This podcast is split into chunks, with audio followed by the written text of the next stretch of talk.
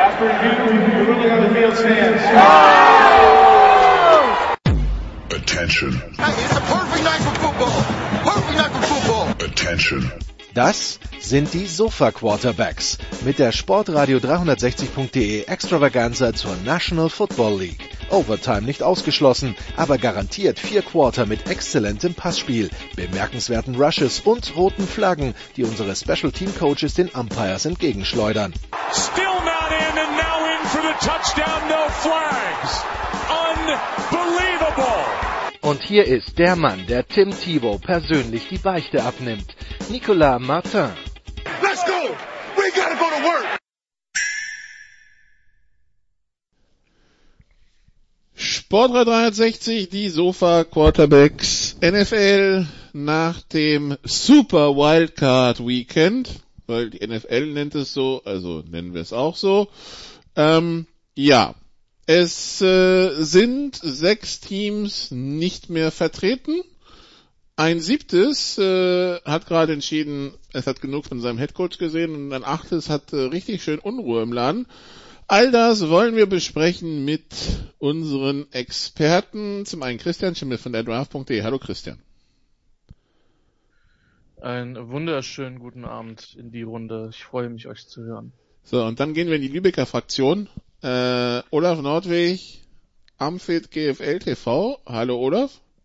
Hallo, moin moin. Unser Sofa Fullback quasi. und äh, Jan Leckwitz von Triple Option ist auch dabei. Ja, auch von mir ein herzliches Moin Moin. Schön, dass wir mal den Norden etwas ähm, größer vertreten können hier. Genau. Mit drei gegen eins. Wenn man dich dazu zählen darf, Nikola, das ist ja die Frage. Gegen ist genau der richtige Begriff, wobei der, Im, wobei im, im, Nikola im, Im Gegensatz zum Herrn Nordweg wohne ich ja auch noch im richtigen Bundesland, ne? Also. Ja, ich bin ja Da hier nur im, ich, im Süden, um Entwicklungshilfe zu leisten, ne? Ja, und ich, ich habe halt, ich habe halt nach, ich habe halt nach zehn Jahren aufgegeben, ist hoffnungslos da unten. Aber ja, gut. Äh, apropos hoffnungslos, äh, wir, wir wollten mit der Aufnahme gerade loslegen. Da Twitter Tom Pellicero, Doug Peterson out as Eagles Coach per Source. Christian, ähm, wir hatten gehört, da ist nicht alles rosig. Wir hatten gehört, Carson Wentz hatte gesagt, also Doug Peterson ohne mich, ja. Ähm, alles, nur den nicht. Äh, schickt mich weg. Wir hatten jetzt am Wochenende gelesen, dass sich der Owner der Eagles mehrfach mit Peterson zusammengesetzt hat, weil da ging es dann um, äh, wie gehen wir das im Coaching-Staff an, ein, an. Und äh, da war auch die, gerade heute Nachmittag habe ich noch gelesen, man war sich nicht wirklich einig. Und jetzt ist also Christian Doug Peterson raus. Äh, wir wollen nicht vergessen, er ist der bisher einzige Head Coach, der für Philadelphia einen Super Bowl gewonnen hat.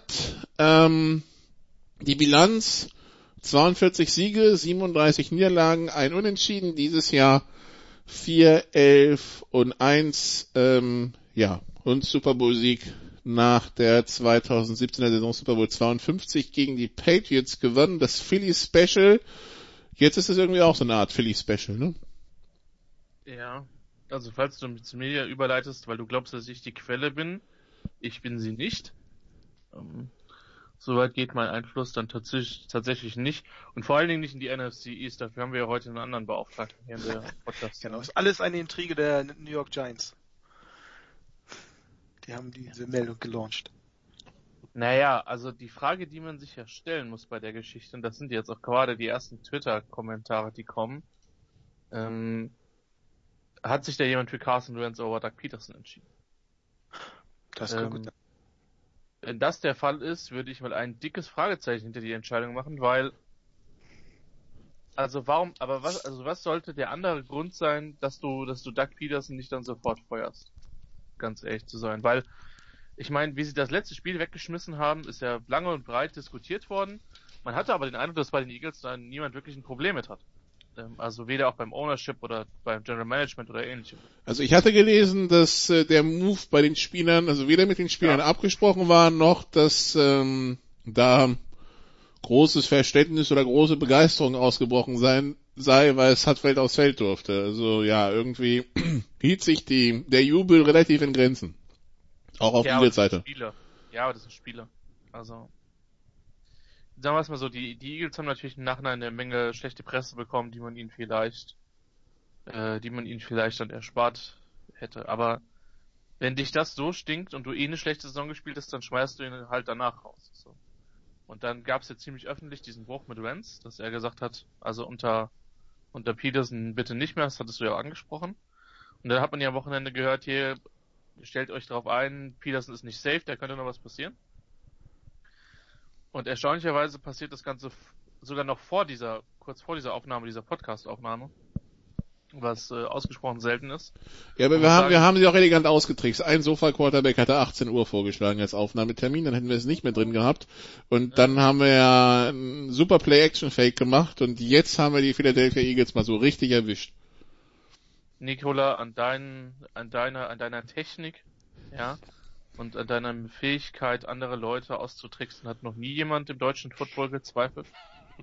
ähm, von daher, also ich, ich drücke mich mal so aus. Wenn die Begründung wirklich Carsten Wentz ist, dann mache ich mal ein dickes Fragezeichen hinter der Begründung. Ähm, wenn die Begründung eine andere ist, müsste man mir die erklären, warum die jetzt kommt. Ich weiß nicht, ob sie innerhalb von zwei Wochen den aktuellen oder den dann schon wieder ex nicht mehr aktuellen Offensive Coordinator von Alabama vorstellen werden. Aber das glaube ich nicht. Ja, es wirkt so ein bisschen wie der Move, den Texas gemacht hat, wobei Texas dann offensichtlich äh, diesen Sarkisian-Move halt durchgedrückt hatte. Ähm, es ist schräg. Ich kann es nicht erklären. Ähm, ich glaube, dass Peterson relativ weich fallen wird. Äh, es, es, es wirkt ein bisschen komisch, weil natürlich alle Interviews schon voll im Gange sind und man schon das Gefühl hat, wenn die Eagles jetzt erst anfangen, dann gibt's ein bisschen Resterampe. Äh, Olaf, ich muss übrigens zu meiner Verteidigung sagen, ich meine, es gab schon Headcoaches, die nach Interviews mit mir in Posten verloren haben. Bei Peterson bin ich unschuldig. ja, ja, ich war live dabei. Ähm, ja gut, ähm, äh, ja, Peterson, also ich glaube schon, dass es, ähm, also es braucht ja auch ein bisschen Zeit. Also wie du, wie Nikolai schon andeutet, es gab ja dann Gespräche über die Zukunft. Ähm, mit dem Ownership, ähm, ob wie man weiter vorgehen kann. Und wenn man da jetzt keine gemeinsame Meinung gefunden hat, vielleicht über die Personalie Carson Wentz, das dauert halt ein bisschen Zeit. Und ähm, ich glaube, letztes war es letztes Jahr bei den Cowboys, da hat es ja auch immer so ein äh, Hin und Her gegeben. Und ähm, von daher, ja, ich kann es mir vorstellen, ähm, aber ja, der Move bleibt halt trotzdem problematisch, ähm, wie schon ange ange äh, angedeutet. Ähm, die meisten Teams reden schon mit ihren Kandidaten oder es ist da schon eine Menge ähm, Sortierung unterwegs.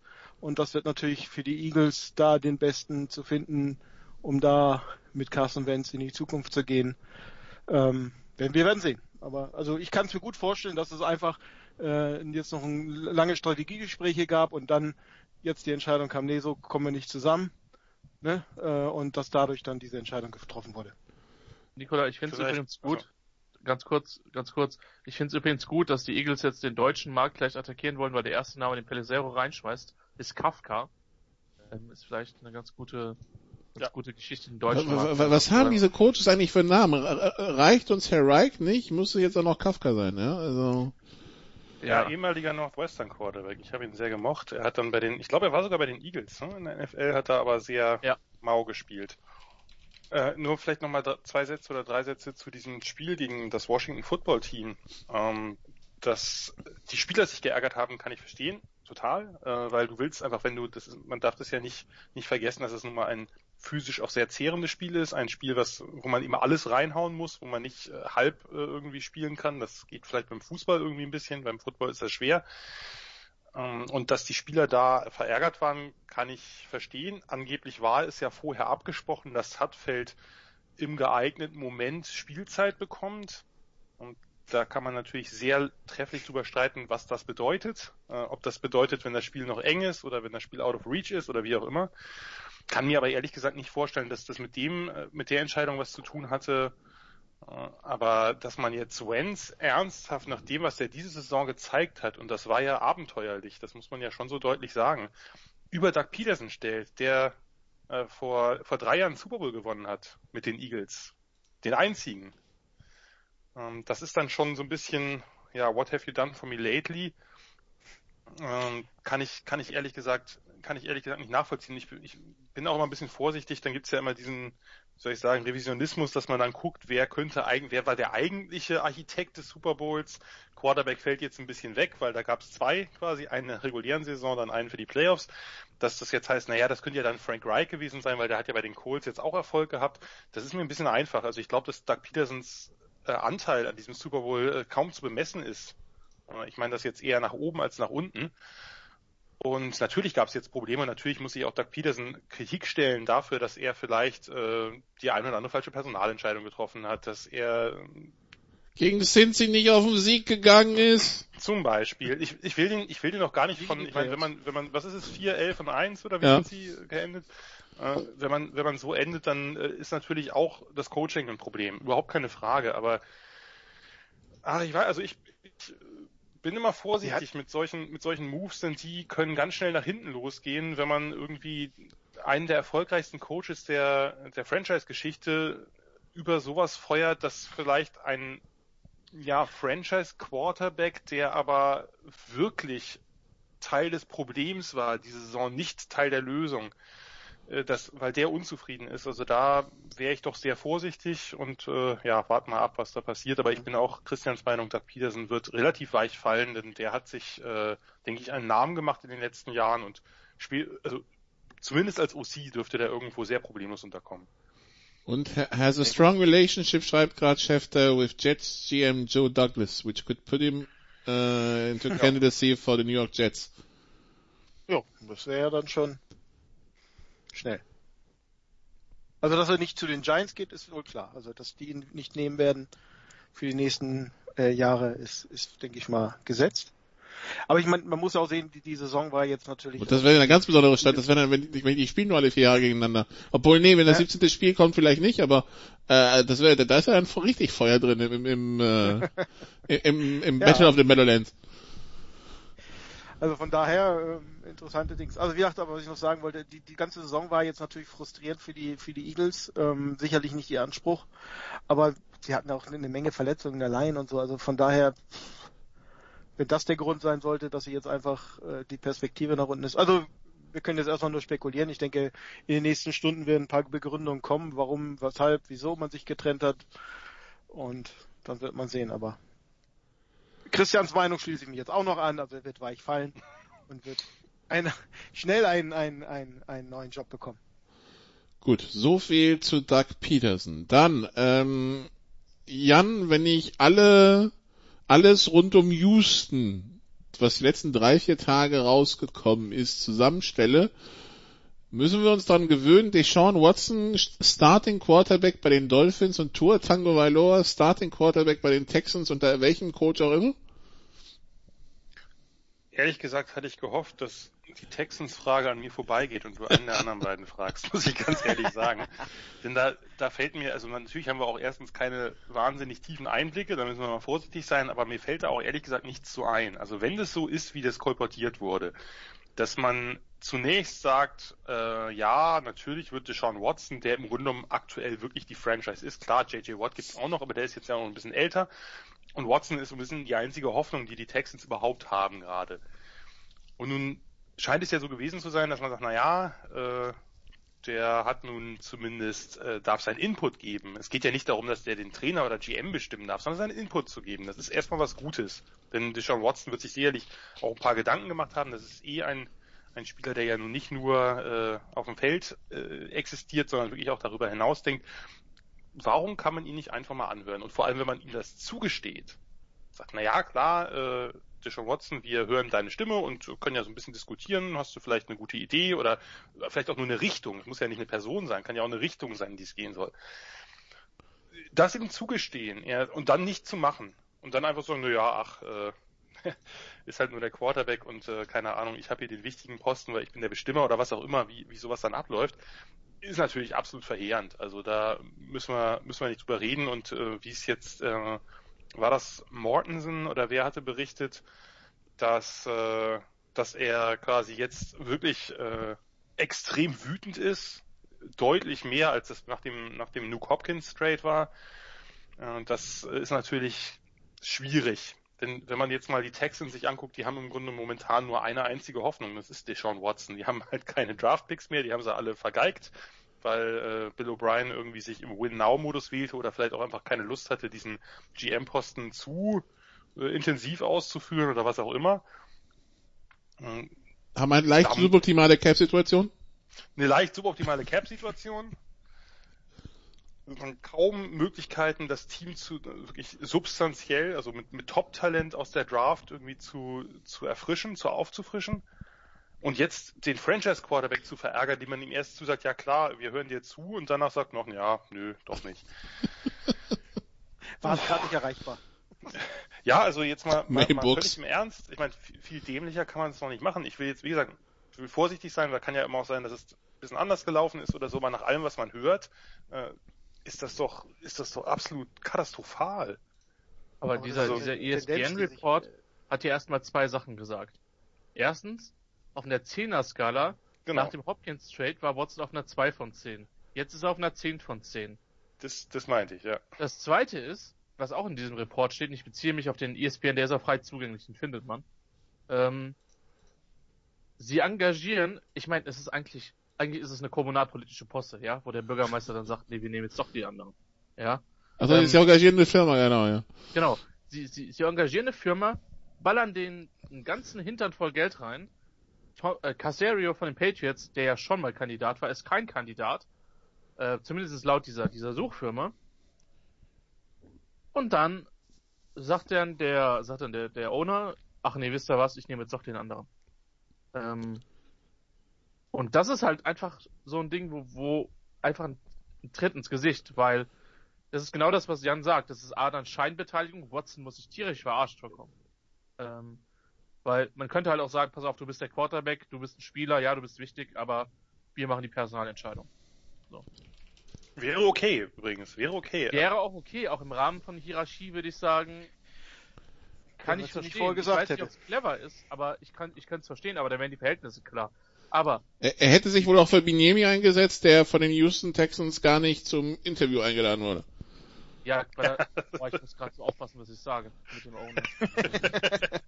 ähm, Inmates running the prison vielleicht nochmal, Christian? Ich, ich, weiß einfach nicht, ob es da, ob es da nicht strukturelle Gründe oder, oder sozialstrukturelle Gründe gibt, gewisse, mit gewissen Kandidaten keine ernsthaften Gespräche zu führen. Ähm, um es mal wirklich in der Form zu formulieren. Ich weiß es nicht. Ich will niemandem was vorwerfen und ich möchte mich auch nicht strafbar machen an der Stelle. Ähm, Aber man muss festhalten, die, die Franchise ist gerade also schon etwas länger einfach ein, ein Tollhaus oder ein, ein Chaos-Club und, und von daher ähm, irgendwie dann doch nicht zu verwundern, dass das jetzt so kommt, wie es kommt. Ja, aber wenn der weg ist, dann sind die tot. Dann ja. sind die tot. Sie haben mit Hopkins ja. ihre eine Ikone weggenommen und wenn, wenn Watson geht, was macht JJ Watt dann noch? Vielleicht sagt JJ Watt, wisst ihr was? Ich hätte schon nochmal Bock in Pittsburgh mit meinen Brüdern zu spielen, so für ein, zwei Jahre. Ja, ja klar. Und was für, ein für, für, für, für, für, für, für, äh, für einen Family-Kontrakt irgendwie so drei Millionen im Jahr oder so, ne? Ja. Der hat es ja auch schon mal angedeutet, ne? dass Eben. er vielleicht noch mal irgendwo gewinnen will. Ihm kann das Geld doch scheißegal sein. Also, wirklich Aber die sind doch nicht tot. Schau dir doch die Bills an oder, oder die Browns, die kommen irgendwann wieder. Ja, irgendwann ja. ja 20 Jahren. Browns waren 2003 das letzte Mal in den Playoffs. Als die Bills das letzte Mal ein Playoff-Spiel gewonnen hatten, vor diesem Wochenende gab's die Texans noch gar nicht. 95? ja. 95 meine ich, ja. Also, also von daher können Sie was Neues definieren. Also, gut. Ich glaube erst, wenn ich sehe, dass Watson da weg ist, so, ne? Ich glaube, dass man ihm jetzt in den Arsch gerissen wird, aber das kann auch sein, vielleicht, wenn Watson sich auf Stur stellt, was willst du machen, wenn der sagt, entweder ihr tradet mich, oder ich habe in meinem Leben genügend Geld verdient, ihr entlasst mich, oder ich sitze halt den Vertrag aus und äh, bekomme halt kein Geld. Aber wird das wird er nicht, letzteres wird er nicht machen. Aber für einen Quarterback der Qualität von Watson ist es doch jetzt genau die richtige Zeit, äh, nochmal ein Team, sich ein neues Team auszusuchen. Wenn jetzt bedenkst, wie viele Quarterbacks möglicherweise retiren, ähm, wie viele Quarterbacks Hoffnungen sozusagen zerbrochen sind, also ähm, da jeder, jedes andere Team würde ihn mit Kusshand nehmen, ne? Ja, Aber wie viel, wie viel, wie viel First Rounder willst du denn für den aufrufen? Ja, mit der Vorgeschichte muss, muss äh, Houston dann auch äh, froh sein, dass sie ein, ein und zwei so bekommen. Also, also ich habe ich habe also A hat nur, er hat wohl nur Trade Crows, aber die will er dann für sowas für für für für Teams seiner Wahl waven. ähm, ja, Miami war halt im Gespräch, die, die würden dann halt quasi Houston ein bisschen was zurückgeben. Und, äh, und, und Cutten ist, Cutten, Cutten ist nicht 67 Millionen Dead Cap, dann, dann hat Houston einfach kein Geld mehr, um irgendwen zu bezahlen, so wie es jetzt schon Cutten aussieht. Wäre ja auch, Cutten wäre ja, ja überhaupt keine Alternative. Also, wenn, wenn da muss, die Frage ist, ich, wo fängst du an überhaupt zu reden? Weil ich glaube, also ganz im Ernst, für, für Deshaun Watson sind auch drei First Rounder eigentlich zu wenig. Ja, drei First Rounder plus Tour hatte ich dann gelesen, aber ja. Wow, ja, gut. Also dann, ja. dann das aufnehmende Team wird dann ja auch schon sehr viel reinsetzen. Also von daher. Ja. Also nach dem Motto, du äh, weißt halt, was du, du weißt halt, was du kriegst von mit Deshaun ja, Watson, klar. während halt alles andere ist halt Poker. Also ich würde nur zwei geben. Schade, schade, dass Sean Payton sich so auf äh, sich so auf Taysom Hill committed hat. Dem wäre so ein Move zuzutrauen. Aber die haben, die haben natürlich auch nicht das Geld gerade. Ne? Nee, das ist in der Tat richtig. Nee, die Saints, also die Saints ist das einzige Team mit Atlanta, wo es noch schlimmer aussieht als bei Houston. Ja. ich hatte jetzt äh, bei, ich glaube bei CBS gelesen, Hotspot äh, für für ihn wäre die wären die Patriots. Das kann keiner wollen. Auf der anderen Seite, auf der, auf, auf der anderen Seite, so, so, so Patriots verliebt, wie man in Houston zu sein scheint, können wir mir vorstellen, dass sie tatsächlich dann Watson per Post schicken.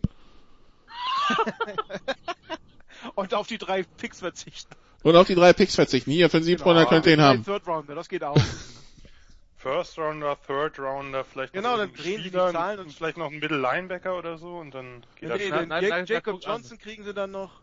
Oh, nee. Texans will Interview Bills DC Leslie Frazier für Head Coach Position. Das, ist, das ist, gibt auch positive Entwicklung. Wahrscheinlich, wahrscheinlich, wahrscheinlich äh, hier Watson, Watson und Zweitrunder für Heuer. Alter, hör, hör auf so dystopisch okay. zu sein. Wir wollen den Leuten nicht jegliche Hoffnung nehmen. Dafür sind unsere Saisonprognosen da. Eieieiei. Ja. Das ist also das, was passiert, wenn äh, Teams im Januar Langeweile haben und äh, Headcoaches suchen, statt Playoffs zu spielen. Aber gut, bei Playoffs äh, gibt's da auch genug äh, zu besprechen. Gut, dann gehen wir in die Playoffs. Dann gehen wir in die NFC, wenn wir schon mit den Eagles da waren. Wir gehen, äh, ja, machen wir es einfach chronologisch, oder? Äh, wir gehen nach Seattle, wo die Seattle Seahawks die LA Rams zu Gast hatten. Die Rams die mit Quarterback Wolford anfing. Dann musste der ärgerlicherweise ins Krankenhaus. Es musste Jared Goff mit seinem halben Daumen aufs Feld. Ähm, das Ganze, ja, mit einer Seattle Offense, wo man ja seit Anfang des Jahres nicht so wirklich weiß, was man immer bekommt. Diesmal bekam man zum Beispiel einen Pick Six bei einem Screen Pass. Und äh, ansonsten, ja, äh, insgesamt 20 Punkte von den Seahawks ist aber nicht gereicht, weil die Rams machen 30, die Seahawks raus, Olaf. Und ja. Ähm, ja, also 20 zu 30, die Rams weiter. Wenn man sich das anschaut, ähm, seit 2014 nicht über die Divisionals rübergekommen. Eigentlich jedes Jahr irgendwann im Frühherbst Top-Favorit und dann doch eine Enttäuschung, die pieken anscheinend Jahr für Jahr zu früh, ne? Ja, also schwierig. Also Woche 5, 6 waren wir doch alle bei Russell Wilson ist der ist der MVP und die Seahawks stimmt, ja. ab dafür, ja? Also ja, aber dafür wurde er jetzt äh, relativ einfach äh, entzaubert ähm, und aus, also aus dem Spiel genommen ähm, von den von den Rams. Also das fand ich schon beeindruckend, wie sehr sie ihn eigentlich in Anführungsstrichen kontrolliert haben für seine Stärke. Ja, vielleicht, ähm, wir haben ja nachher noch ein Team, was auch vielleicht zu gut gestartet ist und dann die, die Form ähm, doch rapide verloren hat.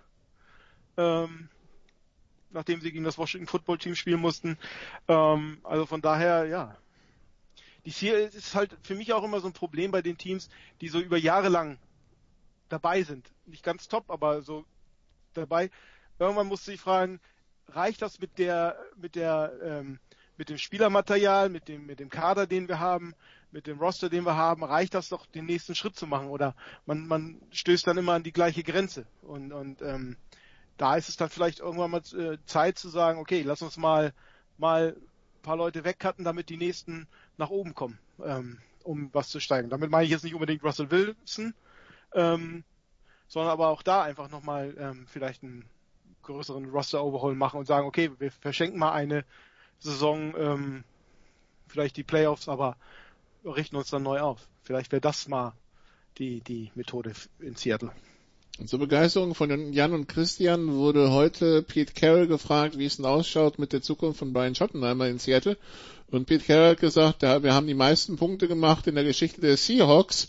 Äh, mit ihm gibt keinen Grund dran zu rütteln. Und jetzt möchte ich Jubelstürme hören.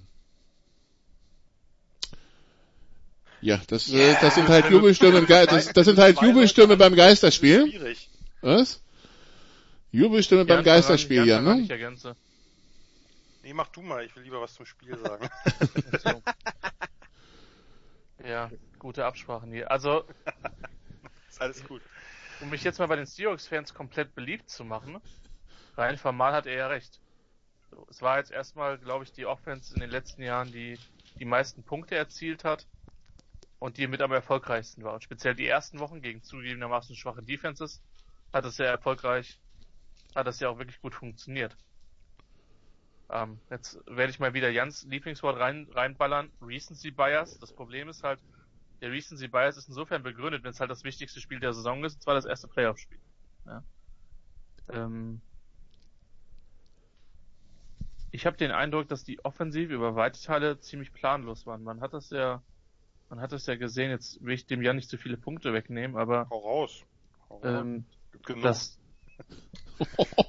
dass die. Naja gut, dann rede ich gleich noch fünf Minuten, dann sind es bei ja nur 25 statt 35.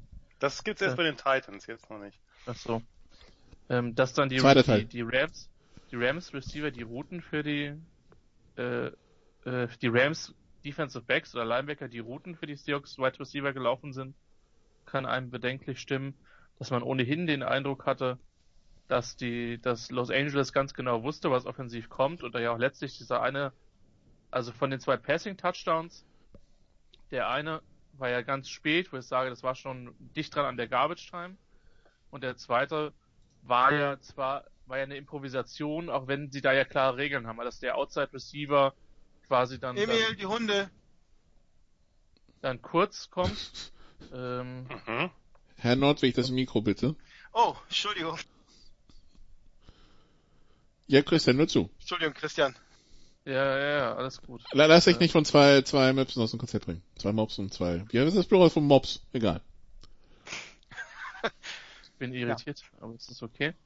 Also, auch wenn dieser, und der erste Touchdown war ja im Prinzip aufgrund von einer Improvisation, wobei sie da ja klare Regeln haben, dass der Outside Receiver dann quasi kurz nach außen geht und der innere Receiver auf derselben Seite halt tief geht. Das heißt, das war insofern abgesprochen, aber auch das ist jetzt erstmal nicht aus dem strukturellen Play erfolgt. Das heißt, sie hatten insgesamt verhältnismäßig wenig Erfolg ähm, aus dem Spiel heraus mit, mit den, den Konzepten, den sie halt versucht haben. Und das muss einem ein bisschen Sorgen machen. Und ähm, zumal die Rams halt wirklich, wirklich mega angeschlagen, ähm, mega angeschlagen in das Spiel gekommen sind.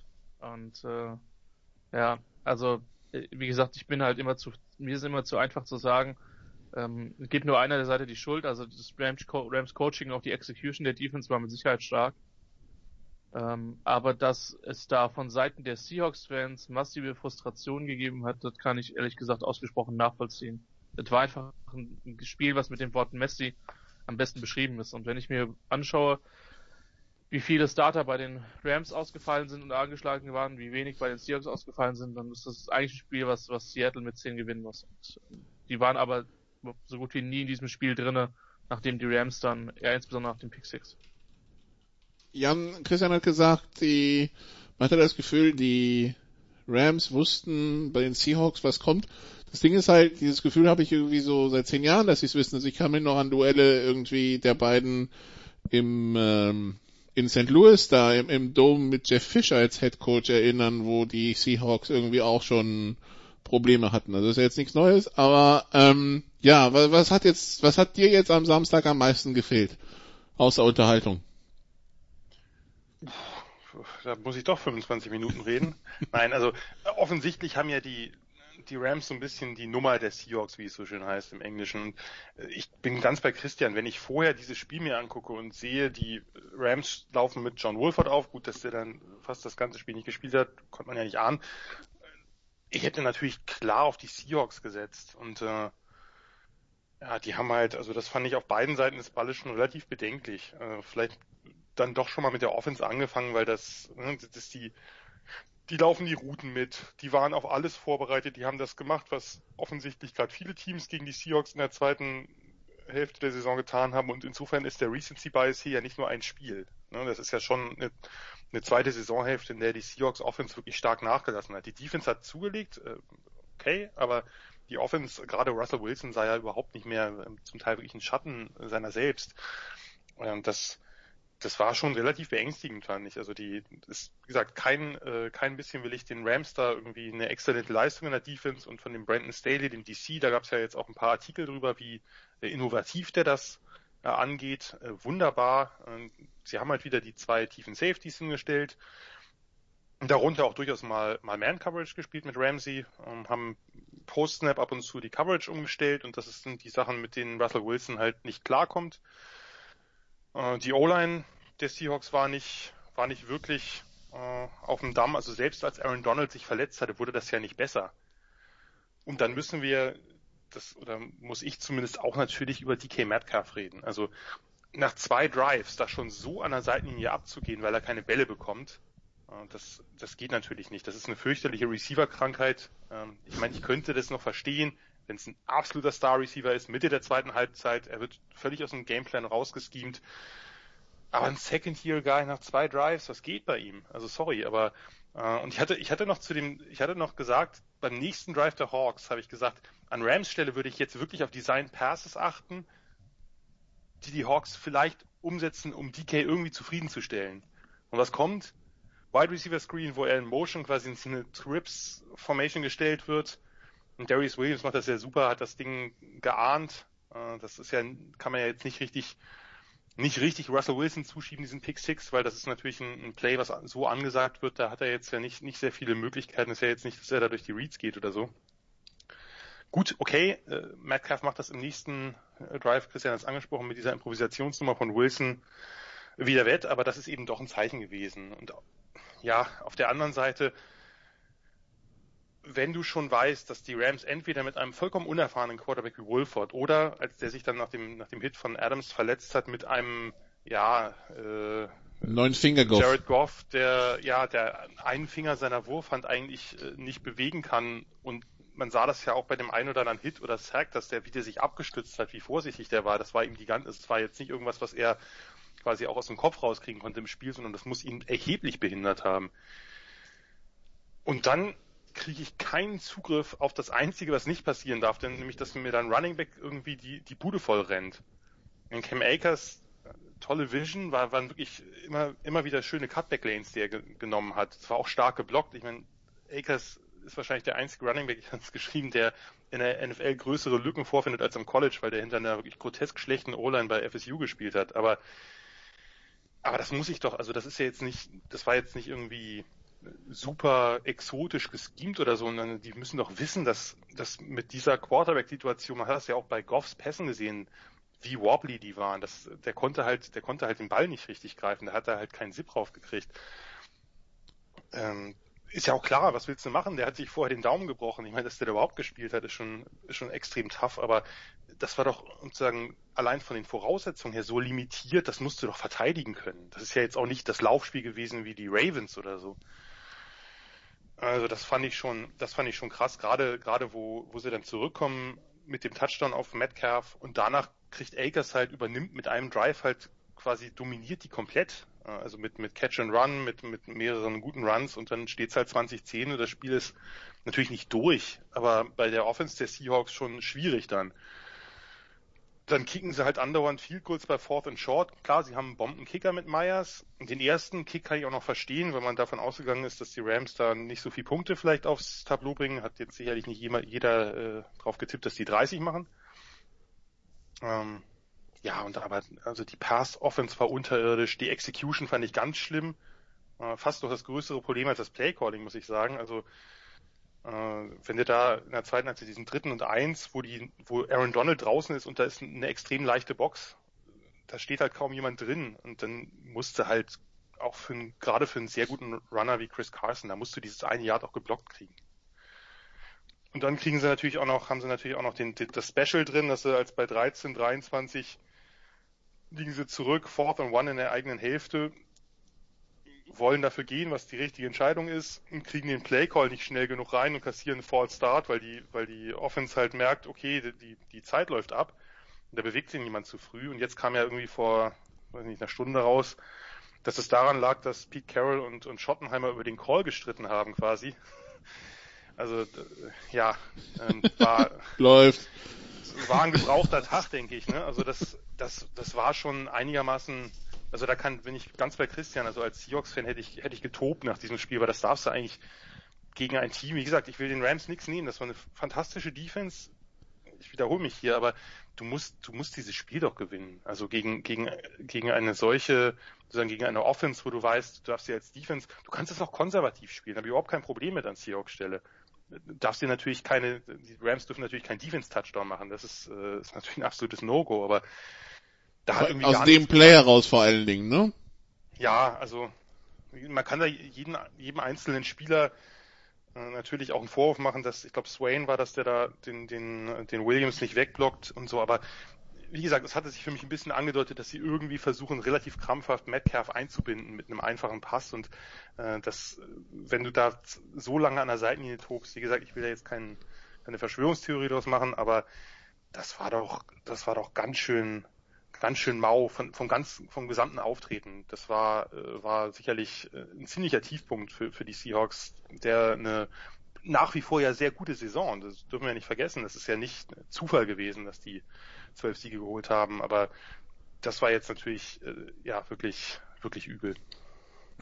Es war nicht besonders schön anzuschauen. Nein, äh, Olaf, möchtest du noch was hinzufügen oder gehen wir zum Spiel, das uns danach beglückt hat? Also da kann ich wirklich nichts mehr hinzufügen. Gut. Dann kommen wir zu deinem Football-Team. Olaf?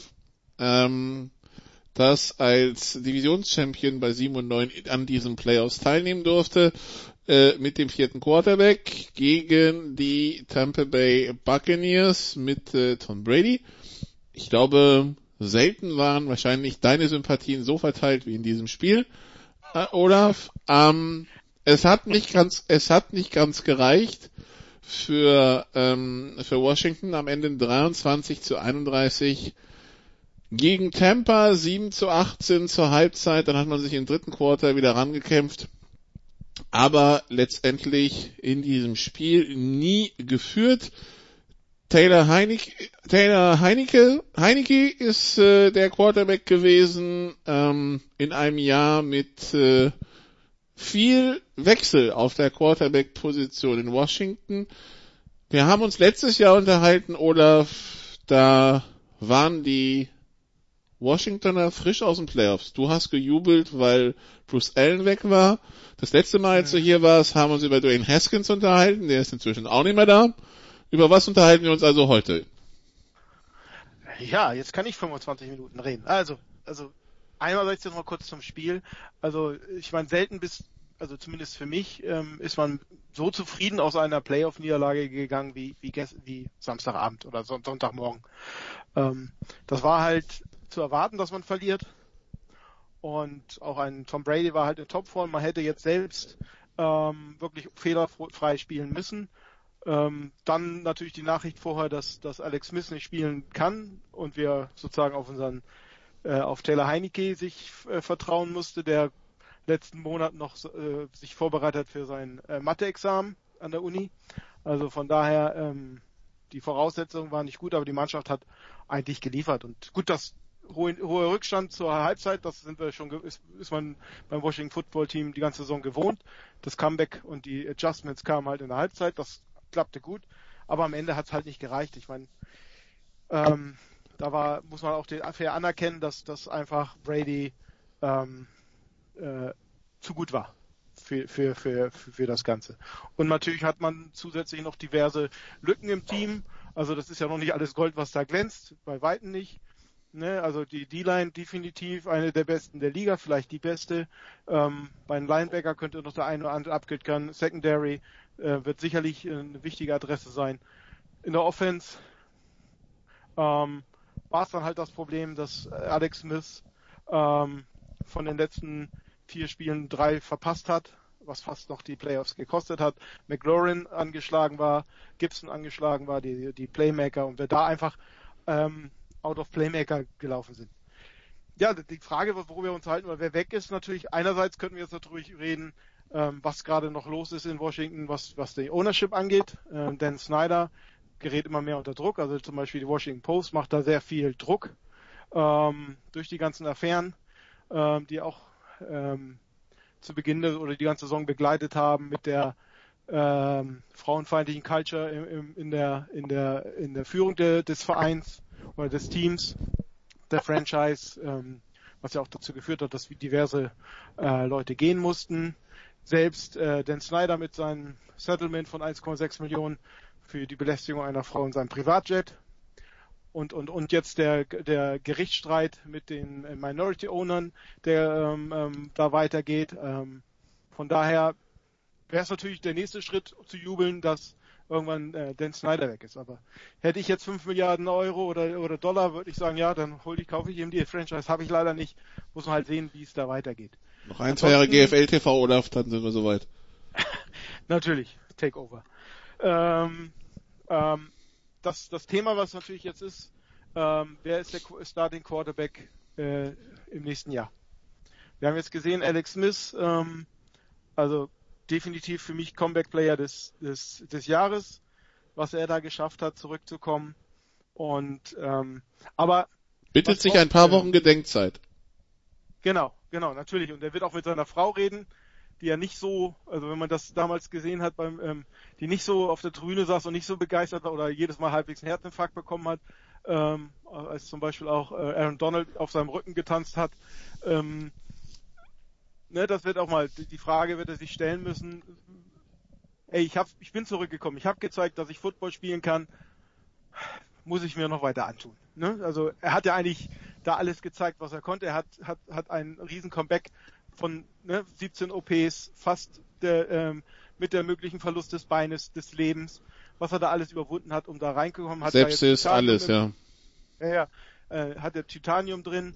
Ähm, ist natürlich die Frage, was traut er sich noch zu, was will er noch, sich noch beweisen? Andererseits muss Ron Rivera natürlich auch die Frage beantworten, wir sind gerade im Umbruch mit dieser Mannschaft.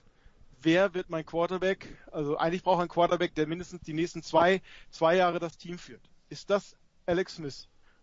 Hätte er sich jetzt nicht noch die, die Wadenverletzung zugefügt, denke ich mal, hätte man diese Frage einfacher beantworten können. Also wenn man nur nach den Zahlen geht, äh, zwei Jahre Vertrag, 36, sehr verletzungsanfällig, äh, 40 Millionen Cap-Hit für die zwei Jahre oder kriegt er noch ein Gehalt, ähm, würde man sagen, äh, Alex Smith muss entlassen werden und man muss gucken, neuen Quarterback. Allerdings ist er natürlich auch, oder hat er gezeigt, ähm, nicht nur, dass er auf dem Feld das Team zum Siegen führen kann, sondern aber ein, war natürlich ein sehr, sehr wichtiger Faktor im, äh, im Lockerroom. Also er hat den Leute einfach an, die haben an ihn geglaubt und sein Weg sozusagen auch als Vorbild genommen. War wichtiger, wichtiger Treiber für diesen Culture Change, den Ron Rivera in, in Washington durchführen wollte und dann auch jetzt angestoßen hat und, und vorangebracht hat. Also das ist halt auch nicht äh, zu vernachlässigen. Das jetzt mit Haskins ähm, die Work Ethic einfach nicht gepasst hat. Gut, das war dann klar und ähm, aber er hat auch als Mentor jetzt für Heineke in der kurzen Zeit, wie der dann reingekommen ist, lag sicherlich auch ähm, an der Arbeit mit Alex Smith. Also das ist halt was, was, was jetzt Ronnie Rivera, Dan Snyder, der ein großer Fan von äh, Alex Smith ist, ähm, beantworten müssen. Wer ist unser Quarterback für die Zukunft? Es kann sein, dass alle drei, die jetzt im, im unter Vertrag stehen, ähm, also Smith, Allen und Heineke, die Quarterbacks fürs nächste Jahr sein. Es kann aber auch sein, gut sein, dass keiner der drei nächstes Jahr ähm, die Washington, das Washington Football Team oder wie sie dann heißen mögen, äh, aufs Feld führt. Also das ist die große Frage, die jetzt in Washington äh, ansteht. Neben ein paar Fragen, äh, kommt jetzt ein General Manager oder nicht? Äh, was draften wir? Wide Receiver, Cornerback, also safe, ähm, ähm, Secondary, Offen, äh, Offense Line oder vielleicht fällt noch ein Quarterback auf, auf 18 sind wir, glaube ich. Also das sind alles die, die Sachen zu machen ist. Also wichtig ist, die Franchise hat einen ungeheuren Wandel unter Ron Rivera gemacht. Diese Winning-Mentalität ist da. Ähm, und ähm, von daher, ähm, die Saison besser abgeschnitten, als man jemals zugetraut hat. Insofern war diese Niederlage jetzt gegen die Buccaneers sowieso ähm, ähm, eingeplant, sage ich mal, oder vertretbar. Und am Ende ähm, ist, dass sie so knapp war und man hätte das Spiel vielleicht noch gewinnen können. Und ähm, der Mathe-Student hätte diesen alten äh, Quarterback da noch äh, geschlagen, wäre noch das i-Tüpfelchen auf, auf diese Cinderella-Story. Ähm, aber es hat halt nicht sollen sein. Da hat sich ja auch Heineke äh, an der Schulter verletzt. Von daher ja. Also das ist sozusagen die Geschichte, mit der wir uns in der Offseason in, in Washington befassen werden. Über den anderen politischen Kram, der da sonst noch in dieser Stadt läuft, mal hinweg. Ja, und da möchte man ja Heineke auch Geschichte als Zweitfach äh, empfehlen, ich aber wollte, das, das, gibt, das, äh, gibt es jemals einen Quarterback, der so zu seinem Owner gepasst hat wie Heineke? Ähm, ja. Brady Kraft sind close second vielleicht, ja. aber, ähm, ja, ja, aber, aber so oder so, so oder so gilt doch, aber so oder so gilt doch, Olaf, auf keinem Plan von Rivera dürfte draufgestanden haben, im ersten Jahr schaffen wir den Playoffs, also das sind doch eher Head of Schedule. Ja, natürlich, das ist ja, was ich meine. Also von daher, also er hat ja, er wurde ja auch zu Beginn der Saison öfters kritisiert. Ne? Also der erste Move war, Adrian Peterson zu cutten. Haben alle gesagt, geht gar nicht, kannst du nicht machen. Aber nur durch diesen Move hat er eigentlich McKissick und, und Gibson sozusagen die Chance gegeben, diesen Next Step zu machen. Und, und keiner redet mehr in Washington über Peterson, weil Gibson eine tolle Rookie-Saison hatte, McKissick ähm, endlich sozusagen was gefunden hat. Logan Thomas Quarterback, der Tight End spielt, äh, für ein, für ein glaub, Minimumgehalt. Gehört zu den besten Tight Ends jetzt äh, der Liga. Ähm, oder auch, wo er zu Beginn der Saison auch gesagt hat, ähm, oder äh, sozusagen Spieler abgeschenkt hat, ne, wo er dann nicht die Timeouts genommen hat, sondern gesagt hat, nee, ich will meine Spieler schon, die Saison ist lang und wir kommen noch. Und, oder wo er dann ähm, Haskins, sozusagen, der ja die Zukunft äh, der, der Franchise war und der ähm, Schulkamerad von Snyders Sohn, ähm, sozusagen, dass er den gebencht hat, weil er gesagt hat, bei statt 1 zu 5, äh, wir spielen jetzt um den Sieg der, der, der Division, dass er das erkannt hat und dann mit Allen losgestartet ist, der sich dann verletzt hat und dann mit Smith weiter. Ne, dass er da gesagt hat, nee, das, das ist im Reich des, des, des Machbaren. Dass er dahin diesen Weg, äh, haben ihn auch sehr viele belächelt und diesen Weg hat er gemacht. Dazu äh, seine, seine Erkrankung, äh, der Kampf gegen den Krebs, den er, ähm, sag mal, jetzt vorläufig gewonnen hat, weiß man ja nie.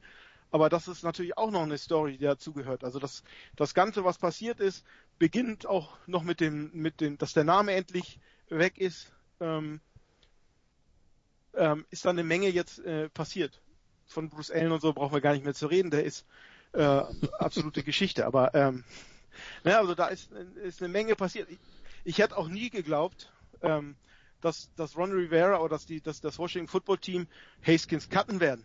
Ne? Also da, dass der Snyder das erlauben würde. Aber das hat da einfach, äh, ist dann, ist dann so passiert. Gut, es war auch einfach nicht mehr tragbar. Man hätte ihn schon eine Woche vorher cutten müssen, aber da war halt, ähm, sag mal, das, das Vertrauen in Heineke noch nicht so da und, und man hat gedacht, also ähm, er kann uns ja rüberführen, äh, weiter in die Playoffs führen. Also da ist, es ist also was da geleistet wurde, vor allen Dingen, also ich ziehe meinen Hut für Ron Rivera und Jack Del Rio, ähm, was, was da geleistet wurde, auch im, nicht nur jetzt was, was nachher die, die Leistung auf dem Feld ist, sondern die ganze Franchise sozusagen umzukrempeln. Es gibt plötzlich Hoffnung in Washington, was die letzten Jahre einfach schon äh, Frust war. Und ähm, gut, ähm, wenn wir jetzt noch über die Jahre sehen, die, die Zuschauerzahlen, die ja in einer ehemals immer ausverkauften Franchise plötzlich wir, wir ähm, schon 20 Prozent des Stadions leer hatten. Gut, die Saison war alles leer, aber das ist ja andere Gründe, ähm, dass da auch wieder Hoffnung ist. Und das ist ein ganz anderer Aufbruch, der da ist. Und jetzt gucken wir natürlich, ob der nächste, nächste Step passieren kann. Und da ist wieder, komme ich auf die Einladung zurück. Eigentlich kannst du ähm, oder musst du schon hoffen, also kannst, du kannst Alex Smith nicht cutten, weil er einfach dazugehört und wichtiger Faktor ist. Du findest keinen zweiten Quarterback, der das alles mitbringt. Vielleicht schon äh, Watson, ähm, aber äh, ansonsten ja, es wird ne, das, ich würde ihn nehmen.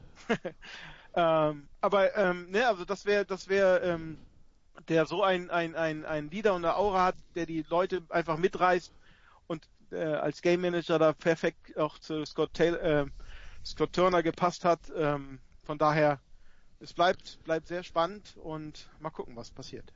Nikola, Nikola willst du einen Hot Take in zwei Sätzen? Äh, ich ja. Bitte sehr. So, Washington pickt an 19. Ja. Washington hat einen zusätzlichen dritthundertlichen Trent Williams Trade. An 15 sitzen die Patriots. Wenn das passiert, gebt ihr mir hoffentlich bei dem nächsten GFL-Spiel äh, was zu trinken aus. Washington tradet an 15 im Draft und pickt Trey Lance Quarterback North Dakota State. Es wird halt mit mit mit Rivera, der mit ähm, mit Cam Newton zugegebenermaßen auf einem anderen Niveau so einen äh, schon einen sehr sehr athletischen, laufstarken Quarterback mit mit sehr viel, der sehr raw ist, es würde halt zu viel Sinn machen. So, ich sehe den da persönlich welttechnisch nicht wirklich, aber ich kann mir gut vorstellen, dass das passiert. Wir wissen, dass die Patriots traden gerne runter. Value-technisch würde das ungefähr hinkommen. Vielleicht müsste noch ein 5 oder 600 draufpacken, so.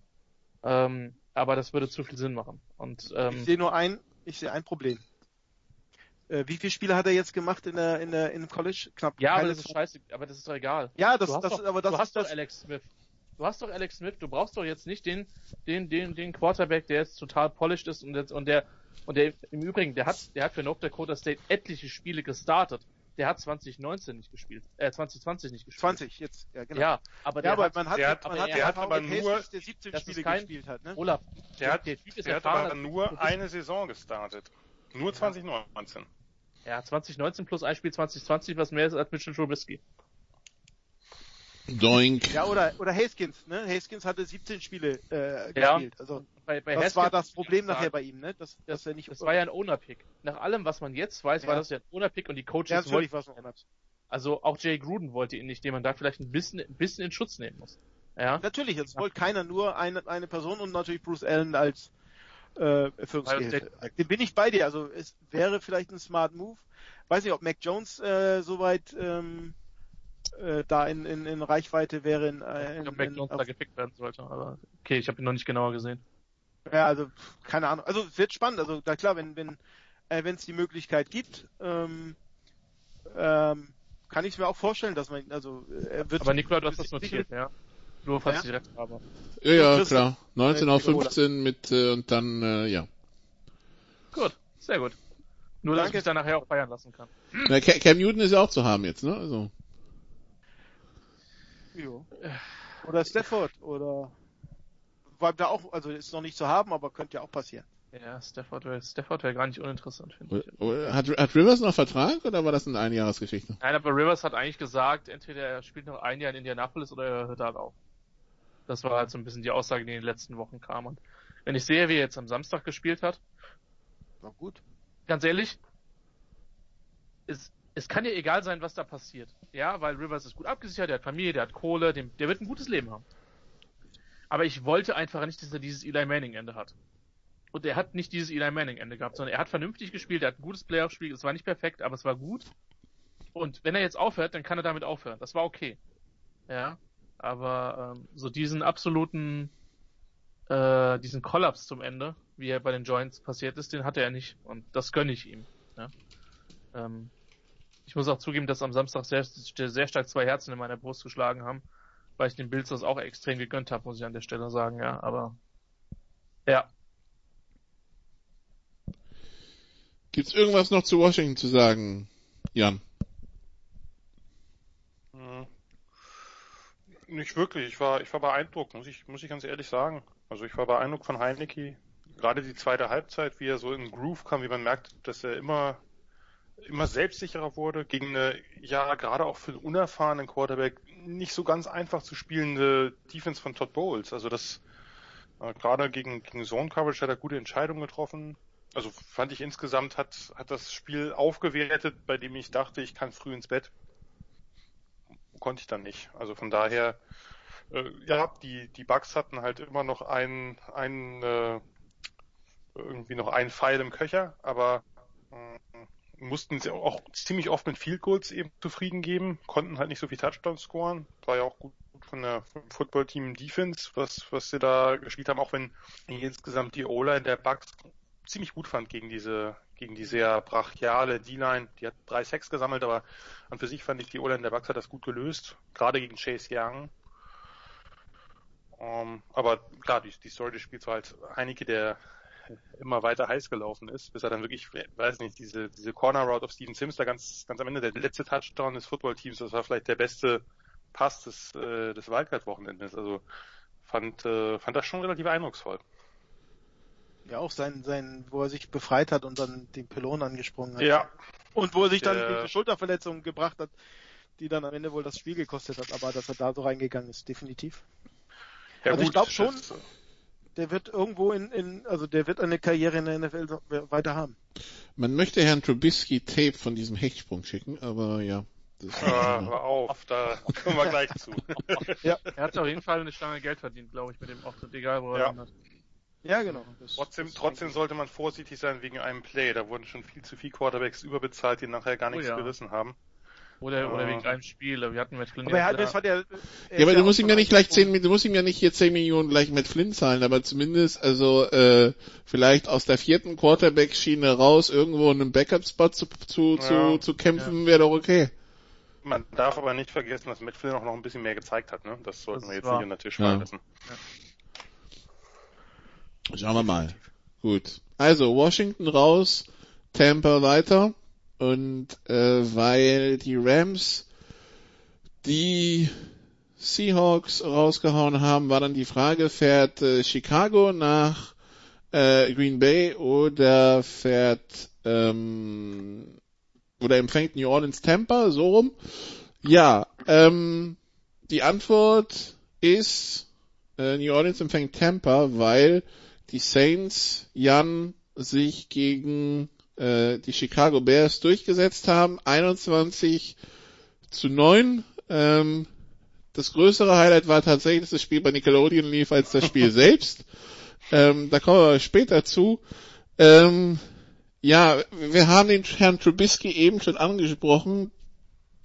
Ich meine, er kann nichts für den Drop beim beim Trickspielzug, ne? Gut, da, also den Ball packt er dahin, wo er hin muss und der Receiver bekommt die Hände nicht ran. Aber gab schon ein, zwei Sachen, wo ich mir dachte, Mann, Mann, Mann, Mann, ne, Jan?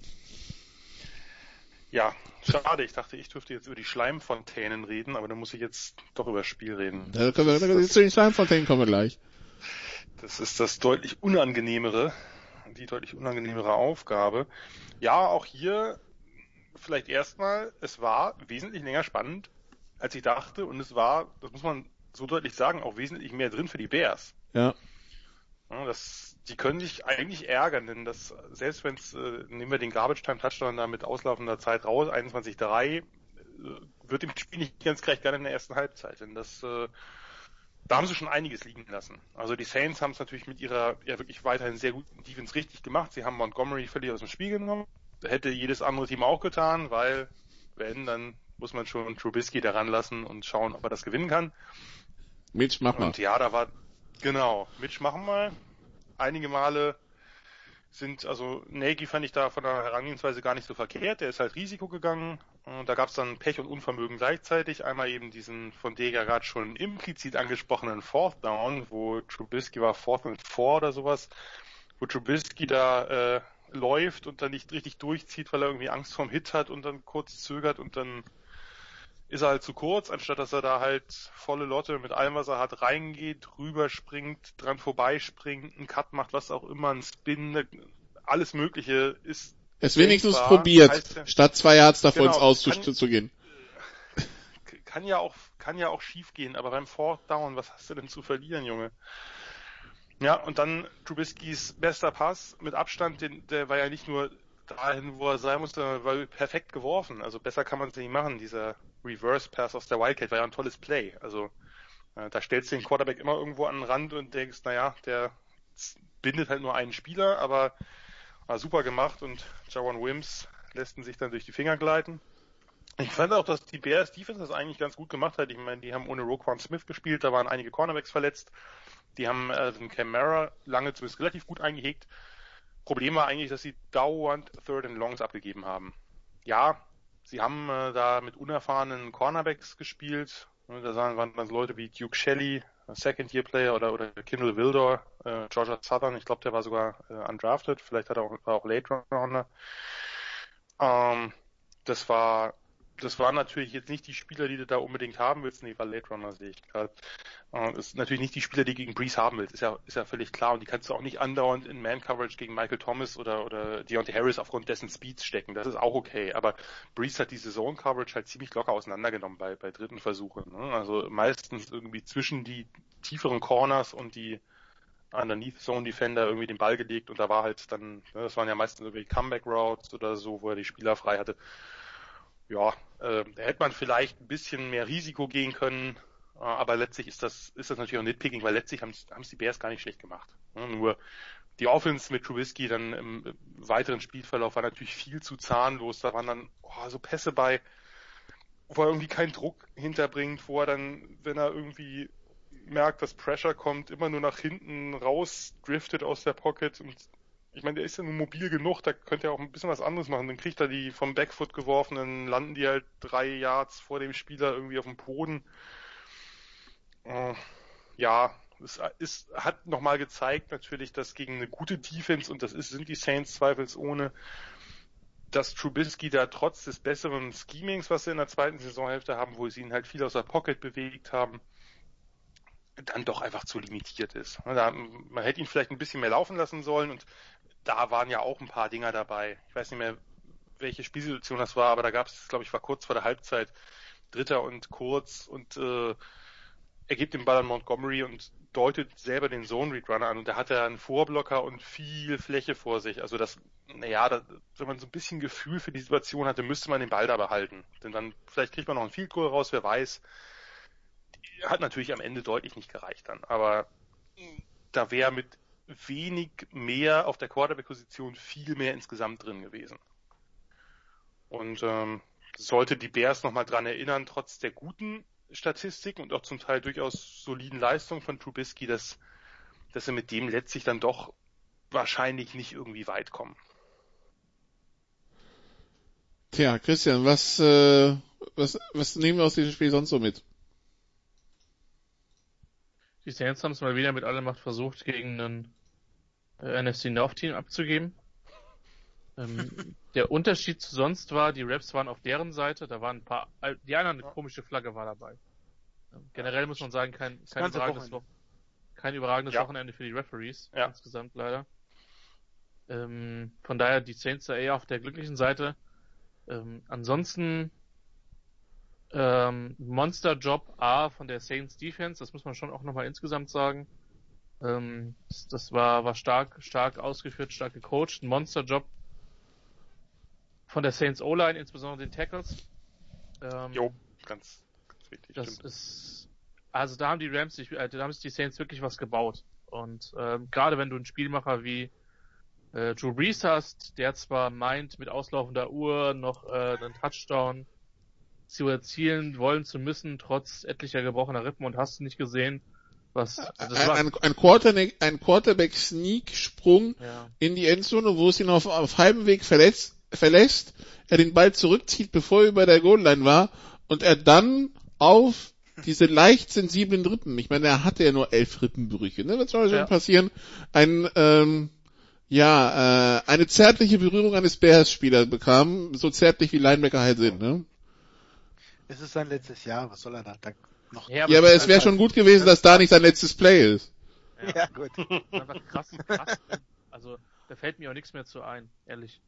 Ähm, was ich geil gefunden hätte, was du schon Peyton gepasst hätte, wäre, wenn er da einfach ein Double Reverse mit so einem Trick Play äh, gespielt hätte. Aber das hat er sich dann gespart, ja. Aber ähm, die Saints sind eines der komplettesten Teams im Football. Das muss man schon an der Stelle sagen. Jetzt, die Offense hat nicht so performt, was halt auch an der starken Bears Defense lag ähm, die insgesamt einen guten Job gemacht hat. Jan hat vollkommen recht.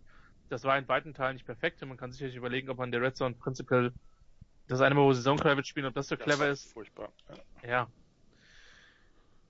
Und der Punkt ist halt, wenn die Bears zur Pause führen, darf sich halt eigentlich niemand beschweren. Ähm, haben sie nicht? Und dann war es am Ende verhältnismäßig lockerer Sieg, wobei ich weiß nicht, wie es euch gegangen ist, aber die, Let die letzten zehn Minuten Spielzeit in dem vierten Viertel die haben sich angefühlt wie fünf Stunden. Das ist wirklich so. Ähm, es gab Spiele, die gingen total schnell, also Titans, Titans Ravens mal als Beispiel genommen. Ähm, auch Calls gegen, gegen Bills hat sich, finde ich, ziemlich schnell angefühlt, so. Aber das war, das hat sich gezogen wie Kaugummi am Ende. Aus, ich fand am Anfang schon auch. Ja, also, das war irgendwie, das erste Viertel dauerte schon gefühlt zwei Stunden. War natürlich nicht so, aber. Ich kann mich auch nicht entscheiden, was am Ende das größere Flickspiel war. Also das Spiel oder, oder, oder, äh, Seahawks gegen, gegen Rams. Ich finde, Seahawks Rams haben da derart vor, vorgelegt, äh, dass es schwer war, da nachzuziehen.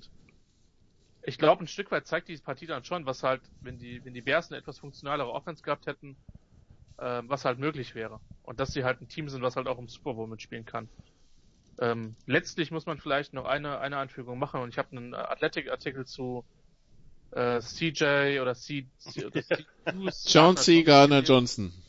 Nee? Ja. Äh, Mittlerweile ja, CJ. Mittlerweile CJ, okay. Deswegen habe ich das gerade auch so gesagt. Ähm, ich habe mich schon übrigens ganz kurz, ich hatte mich schon gefragt, dass du nicht, weil du gerade so viel Respekt verteilt hast, ich hatte eigentlich fest damit gerechnet, dass du sagst, Respekt an CJ Gardner Johnson, aber. Naja, Respekt ist relativ, ne? Ich mein, ja, klar. Wir wissen, dass es diese mega competitive Spieler gibt. Ähm, eigentlich ist es ja jemand, der gut zu den Seahawks gepasst hätte, zu dieser äh, Legend of Doom quasi. Mhm. Ähm, wenn ich das lese. Ähm, Jetzt kann man sagen, das ist Cleverness. Das ist Oder zu den Bengals damals mit Perfect und so. Ja, wobei Perfect ja. halt, der Unterschied, nee, Nikola, der Unterschied ist, Perfect hat Leu versucht, Leute zu verletzen. Und das macht Gardner Johnson nicht.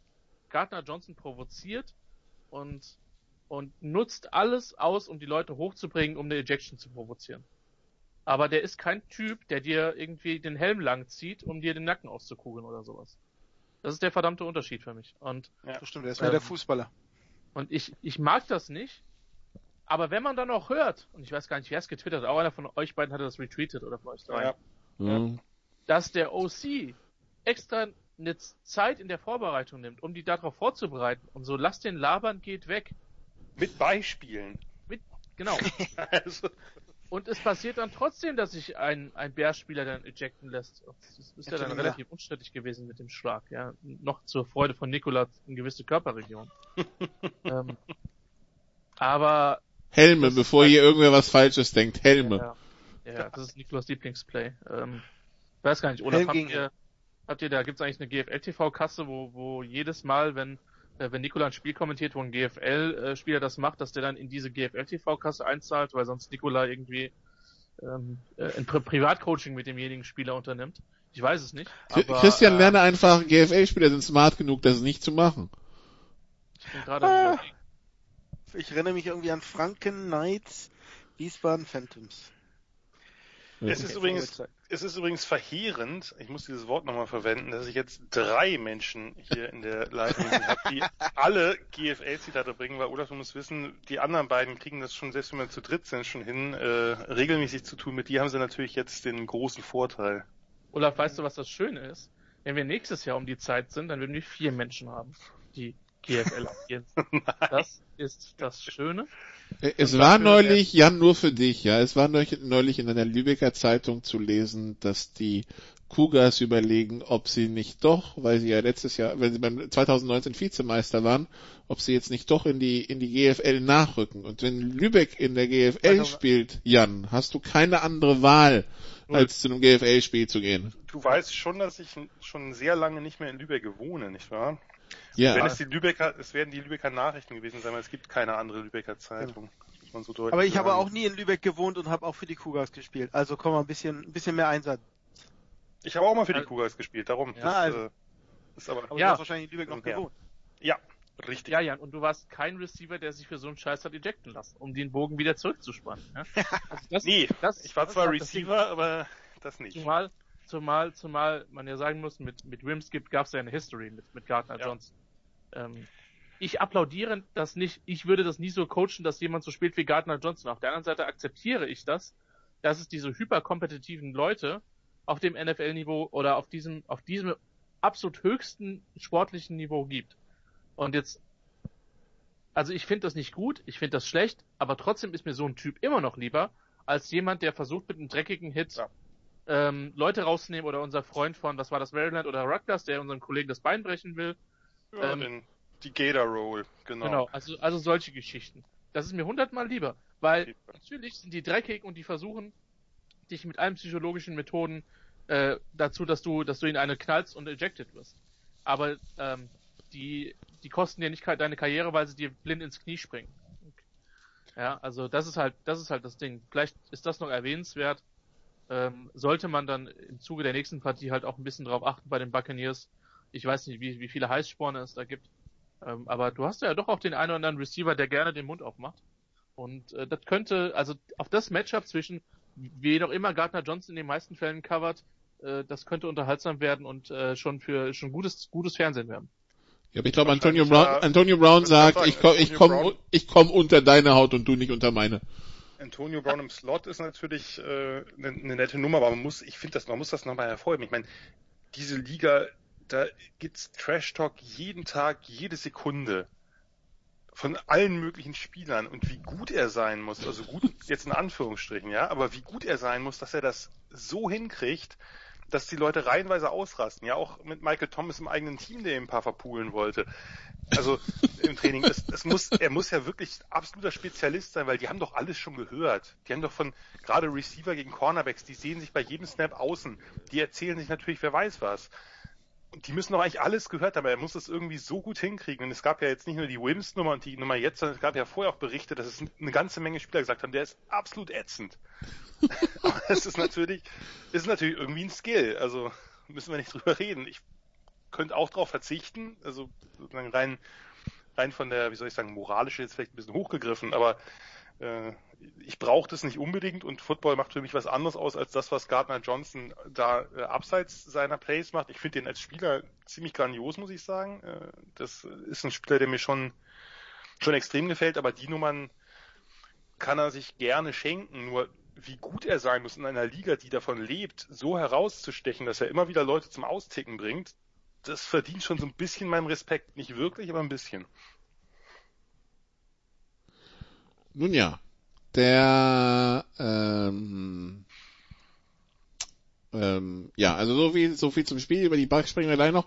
Ähm, Olaf, ähm, du hast gestern schon gesagt, du nimmst ein paar, also du nimmst aus dieser Nickelodeon-Übertragung noch ein paar Sachen mit. Ja, klar, also da war natürlich, ähm, also es war mal erfrischend, ne? Also ich fand natürlich den Young Sheldon gut, ähm, mit der Erklär, der Erklärbär sozusagen. Ähm, das wird auch im frei empfangbaren deutschen TV sicherlich dem einen oder anderen helfen. Ähm, oder natürlich so, so die, diese, diese bisschen Einblendung. Und am Ende des Spiels muss dann der, der Head Coach eine, eine äh, Slime-Dusche machen. Das werden wir auf jeden Fall ein, äh, einbauen. Gut, die Frage ist halt, wie oft wir dann noch Interviews von den Head Coaches bekommen, aber. Wieso? Das machst ja du meistens. Ich werde nicht mitgeduscht. ähm, ja. Na komm, wir haben auch, wir haben auch schon damals diese, wie heißt diese Water-Dings da, wie hieß das da? Und nicht Waterboarding, nee, diese Ice, Ice Bucket Challenge. Ice Bucket Challenge gemacht, ja. Waterboarding ist ja wieder was anderes. Das, ähm, das ist wahr, ja. Water, Waterboarding ist mehr, mehr so ähm, gewisse Kreise in Washington, ja. Ja. Also ich fand, ich fand, fand jetzt die, das, ich habe jetzt nicht, habe man natürlich nur, man hat ja ein paar Ausschnitte gesehen. Es gab dann irgendwann, einer hat mal den Link dann gezeigt, da kommt man ein bisschen auf Nickelodeon gucken. Ähm, also ich fand diesen Approach einfach mal auch für für das gemeine Nickelodeon-Publikum so eine Übertragung zu machen oder ähm, und natürlich so ein bisschen diese fancy nerdige Sache abzudecken, fand ich fand ich gut. Ähm, ich weiß nicht, ob, ob wenn das eine ganze Saison so laufen würde, dass da ständig SpongeBob zwischen den Goalposts sind oder ähm, Schleimfontänen beim Touchdown oder den, den Leuten irgendwie die Augen ausquillen oder sowas.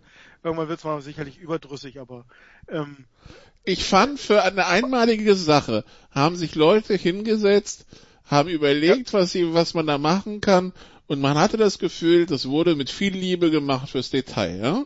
Und man hat da nicht irgendwelche Leute hingesetzt zum Kommentieren, sondern also einen jungen Kommentator, der aber der Sohn von, von Ian Eagle ist, dem äh, CBS-Kommentator, der selber, also der junge Kommentator kommentiert selber Radio für die Clippers.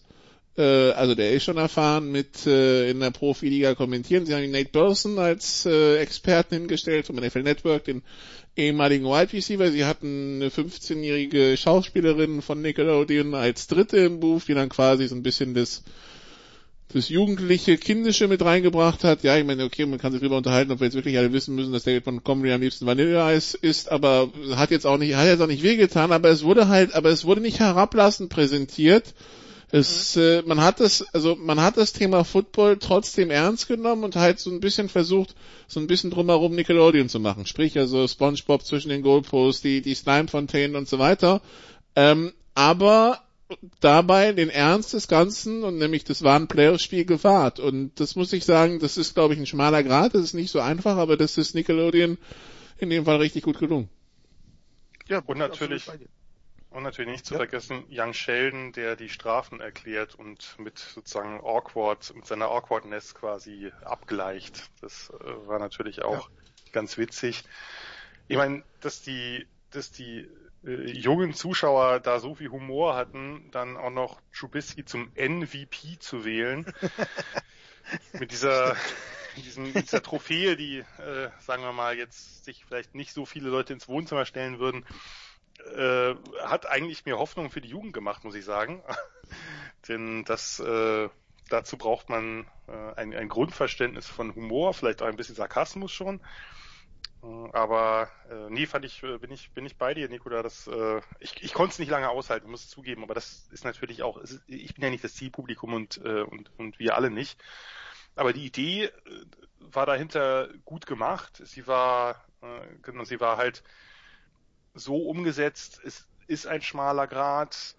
Und vielleicht war es manchmal ein bisschen too much, also dass dann irgendwie die Spieler so eine Glubschaugen bekommen haben oder so. Ja, hätte man vielleicht auch sagen können, nee, den lassen wir weg, aber das war aber meistens rund um die Werbepausen rum, das war nicht während der, während der Plays oder Nein, so, nein, ne? das war nicht, nein, nein, das war nicht während, während des Spiels, aber immer quasi so, wenn man in die Werbung ging oder wieder daraus zurückkam, da haben sie dann plötzlich äh, fielen denen so Glubschaugen aus dem Kopf oder so, oder sie, sie haben äh, irgendwelche Blitze gehabt oder äh, keine Ahnung, so ein bisschen, wenn da einer richtig Hackengas gegeben hat, gab es ein bisschen Feuer hinten dran oder so. Äh, ja, äh, grenzwertig viel, denke ich, aber sie haben es ja in der Tat süß gemacht und das Spiel halt äh, dennoch als, als wichtiges Spiel kommentiert. Wäre jetzt vielleicht ein anderes Spiel noch ein bisschen, bisschen attraktiver gewesen als das jetzt, aber äh, man kann nicht alles haben. Oh nee, aber und, und wir hatten und wir hatten ja schon letzte Woche, es gab natürlich ein paar Spiele, Browns Steelers, die hätte man jetzt vorher nicht guten Gewissens nehmen können, weil da hätte man nachher viel zu erklären gehabt möglicherweise. Ja, aber wir hatten eine Ejection, wir hatten eine F-Bomb, alles drin, ja, also hat äh, trotzdem alles durchgegangen. Ja. Ähm, also von daher ist ähm, ja, also hat irgendwie gepasst. Ja, wird man sich vielleicht nicht jede Woche anschauen, aber also dafür, dass man, dass ich glaube auch viele amerikanische Beobachter, weil ich, ich glaube alle amerikanischen Journalisten, denen ich folge, haben Nickelodeon geschaut und nicht CBS. Ähm, dafür, dass alle, glaube ich, ein bisschen reingegangen sind, so von wegen, oh Gott, oh Gott, was macht, was wird, was wird Nickelodeon da machen? Ich glaube, also alle, da will ich mich nicht rausnehmen, da demütig wieder raus und nach dem Motto, doch, die haben sich Gedanken gemacht, es war gut. Also, ja, also was, was, was, was, was mich auch gefreut hat, war jetzt, dass der Kommentar, der da lief, also was, die, die haben das Spiel halt vernünftig kommentiert. Du konntest, ähm, äh, es war jetzt kein, also da waren sie total serious unterwegs, fand ich. Und das, das fand ich halt, diese, diese Grätsche, dass sie das gemacht haben, wie du gesagt hast, die ganzen Sachen, Elemente einfließen lassen, aber das Spiel, äh, du konntest halt mal weggucken oder so, wenn es dir zu viel, aber du konntest auch diese Übertragung gucken wäre sie jetzt nicht 90 Sekunden äh, hinterher gewesen. Ja, das war das, äh, so, genau. Für uns Deutsche. Für uns Deutsche war sie durch den durch diesen Stream ein bisschen lang hinterher, aber ich habe dann immer so, ich habe dann immer im Wechsel geschaut, so also halt auf, um auf dem Geschehen zu bleiben, hatte ich äh, äh, den Game Pass auf dem iPad laufen und äh, hatte dann den ähm, Nickelodeon auf dem auf dem Computer. Also ähm, war, naja, wie gesagt, ich ich muss sagen, ich bin positiv überrascht gewesen. Also Props an, an Nickelodeon. Ähm, wenn man manche Programme im deutschen Fernsehen sieht und jetzt nicht an dann das denken, was jetzt alle denken, aber so selbst so eine Halbzeitshow bei Sky oder so, ne? wie teilweise inzwischen wenig Liebe in Übertragungen gesteckt wird, da können sich, glaube ich, alle eine ganz große Scheibe, Scheibe von abschneiden. Also ähm, das war das war schon das war schon gut. Jetzt haben wir halt zwei Spiele in der NFC nächste Woche wieder. Ähm, die, die Green Bay Packers, die frei hatten, empfangen die LA Rams, Christian. Ähm, ja, ähm, wahrscheinlich dann mit Jared Goff als Quarterback, würde ich mal vermuten. Ähm, das Ganze ist äh, das erste Spiel am Samstag um 22 Uhr 35 in Green Bay vor Zuschauern übrigens. Dürfen, glaube ich, 6000 Dauerkarteninhaber rein, wenn ich es richtig verstanden habe. Ähm, ja, Christian, ähm, Packers gegen Rams gab's dieses Jahr noch nicht. Ähm, was, äh, ja, was erwarten wir? Der mit, mit Jared Goff, der mit Abstands jüngste Quarterback von den Verbliebenen in der NFC. Ich, ich freue mich vor allen Dingen auf das andere Matchup. Und das ist die Packers die, die Rams Defense. Nein, weil also Aaron, Don Aaron, Aaron Donald gegen Aaron Rodgers. Aaron versus Aaron, ja? Mir geht es tatsächlich eher um, ja um, La, um, um, um LaFleur gegen Staley. Okay. Um, um, ganz ehrlich zu sein. Weil ähm, diese Defense der Rams ist fantastisch, absolut fantastisch eingestellt.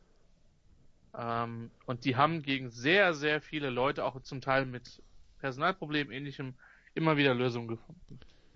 Ähm, jetzt wissen wir, dass Lafleur und, äh, und Rogers ein Jahr gebraucht haben, um sich aneinander zu gewöhnen.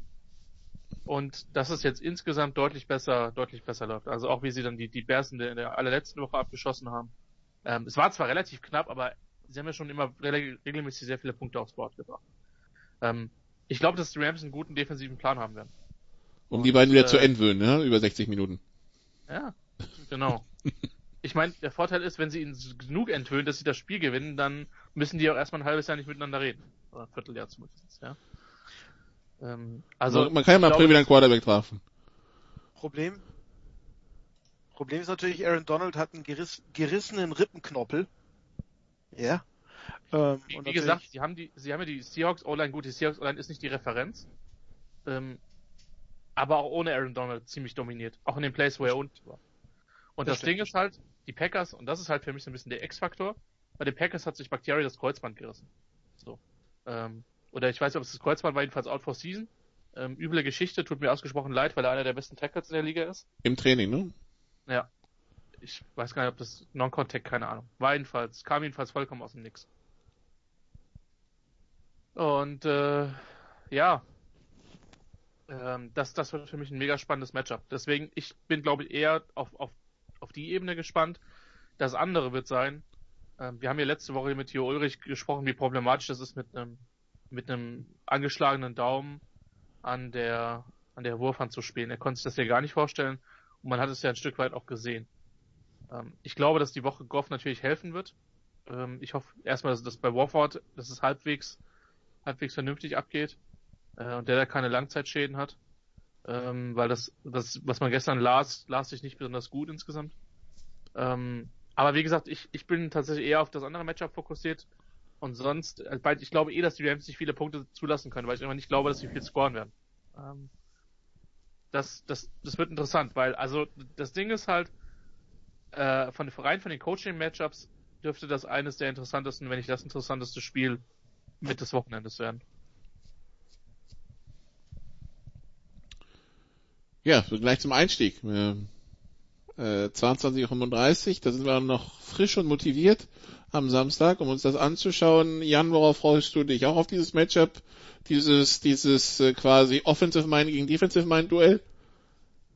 Ja, ja, da kann ich eigentlich gar nicht mehr viel hinzufügen. Das ist schon, das ist schon eins der spannendsten Matchups überhaupt äh, in den Viertelfinals jetzt, in den Divisionals und ähm, wir haben ja dieses Jahr gesehen, dass man, dass man Rogers und die Offense phasenweise komplett ausschalten kann. Und die Bugs haben es vorgemacht zum Beispiel. Ja, leicht wird's nicht, sag ich mal. Ne? Also ich, ich würde, ich würde sagen, dass äh, Davante Adams auch nochmal, also der ist jetzt quasi, der spielt die ganze Saison natürlich auf extrem hohem Niveau, ist jetzt aber gefühlt nochmal mehr heiß gelaufen. Wird, wird, eine, wird eine riesen Challenge sein, aber diese Defense hat einfach auch so viele, natürlich, die lebt natürlich von Aaron Donald und Jalen Ramsey, weil die, die natürlich quasi zwei, also die zu zweit quasi einen weiteren Spieler, wenn man so will, äh, ersetzen. Also die können halt, die haben halt den Impact von etwas mehr, so dass man eben mit, äh, dass man Ramsey halt einen, sozusagen Ramsey gegen, äh, gegen Adams wird natürlich ein, Monster-Duell. Äh, müssen wir, müssen wir gar nicht drüber reden. Äh, und wenn er den irgendwie ausschalten wird eh nicht gehen, aber zumindest kontrollieren kann, dann wer weiß. Also ich meine, die der Rest der, der Receiver in Green Bay ist ja jetzt nicht so furchteinflößend. Klar, da sind, da sind gute Leute dabei und der Tonyan, der, der Titan hat eine, eine richtig starke Saison als, als Receiving Titan gespielt. Alles, alles richtig, aber Adams muss man, muss man ausschalten irgendwie. Das ist, das ist der Weg, den sie gehen müssen. Und dann, ähm, ja, wird man sehen. Natürlich äh, hängt es auch noch ein bisschen davon ab, wie das, äh, wie das Wetter da so ist. Äh, wenn es dann wieder so ein, wenn es dann so ein Schneespiel ist, dann kann es natürlich sein, dass ein bisschen mehr beim Lauf geht bei, bei den Packers. Da haben sie das äh, ja auch gezeigt, dass das geht, dass das durchaus gehen kann. Aber an, es wird, es wird verdammt schwer für die Rams, weil ich gehe da total mit Christian mit. Die werden selber nicht so viele Punkte auflegen. Ich glaube nicht, dass die Packers sich so überraschen lassen davon, dass man möglicherweise mit derart limitiertem Quarterback-Play viel laufen wird. Und ich denke, dass Cam Akers nicht, nicht ansatzweise so eine guten Cutback-Lanes dann finden wird. Das würde mich sehr wundern, dass da sich zwei Teams so von überraschen lassen, weil letztlich ja, also selbst, selbst die längeren Pässe von Goff, das eine Ding äh, auf Cooper Cup, das war natürlich äh, schon ein bisschen Prayer auch, den, den Cup da super, äh, super rettet für ihn oder so. Also das war jetzt, war jetzt äh, im Passing sicherlich keine, keine große Offenbarung und das wird sich wahrscheinlich in einer Woche auch nicht ändern. Da kann Goff gar nichts für.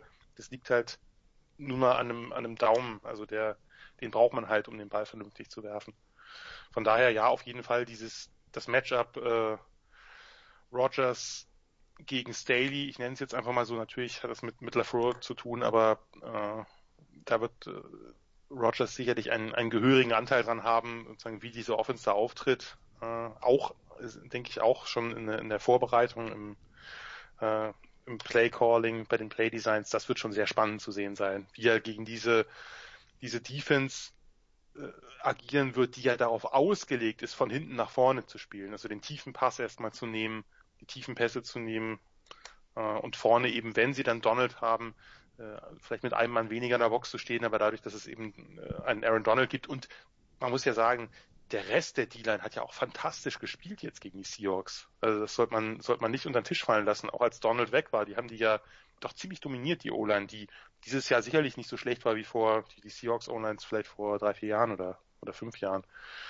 Wird sehr spannend, gerade dieses Matchup. Ja, Olaf, noch irgendwas hinzuzufügen, oder? Äh, ja, ne, haben wir ausgiebig diskutiert. Ich habe ja hingewiesen, ähm, Aaron Donald mit dem gerissenen Rippenknorpel wird aber wohl spielen. Ja, Goff auch, wird man noch sehen, wie der, wie der Daumen reagiert jetzt auf die Belastung. Äh, Cooper Cup hat ja auch Knieprobleme, auch offen. Also ähm, ist natürlich, wenn da jetzt noch immer mehr ausfällt, dann wird es wirklich schwierig. Aber ja, der Rest ist gesagt. Wir haben auf den Wetterbericht geschaut. Also, äh, Donnerstag, Freitag Schneeschauer, Samstag nix, äh, Temperaturen zwischen minus eins und minus acht Grad mit einem kleinen frischen Wind 30 kmh. Hm, das wird angenehm.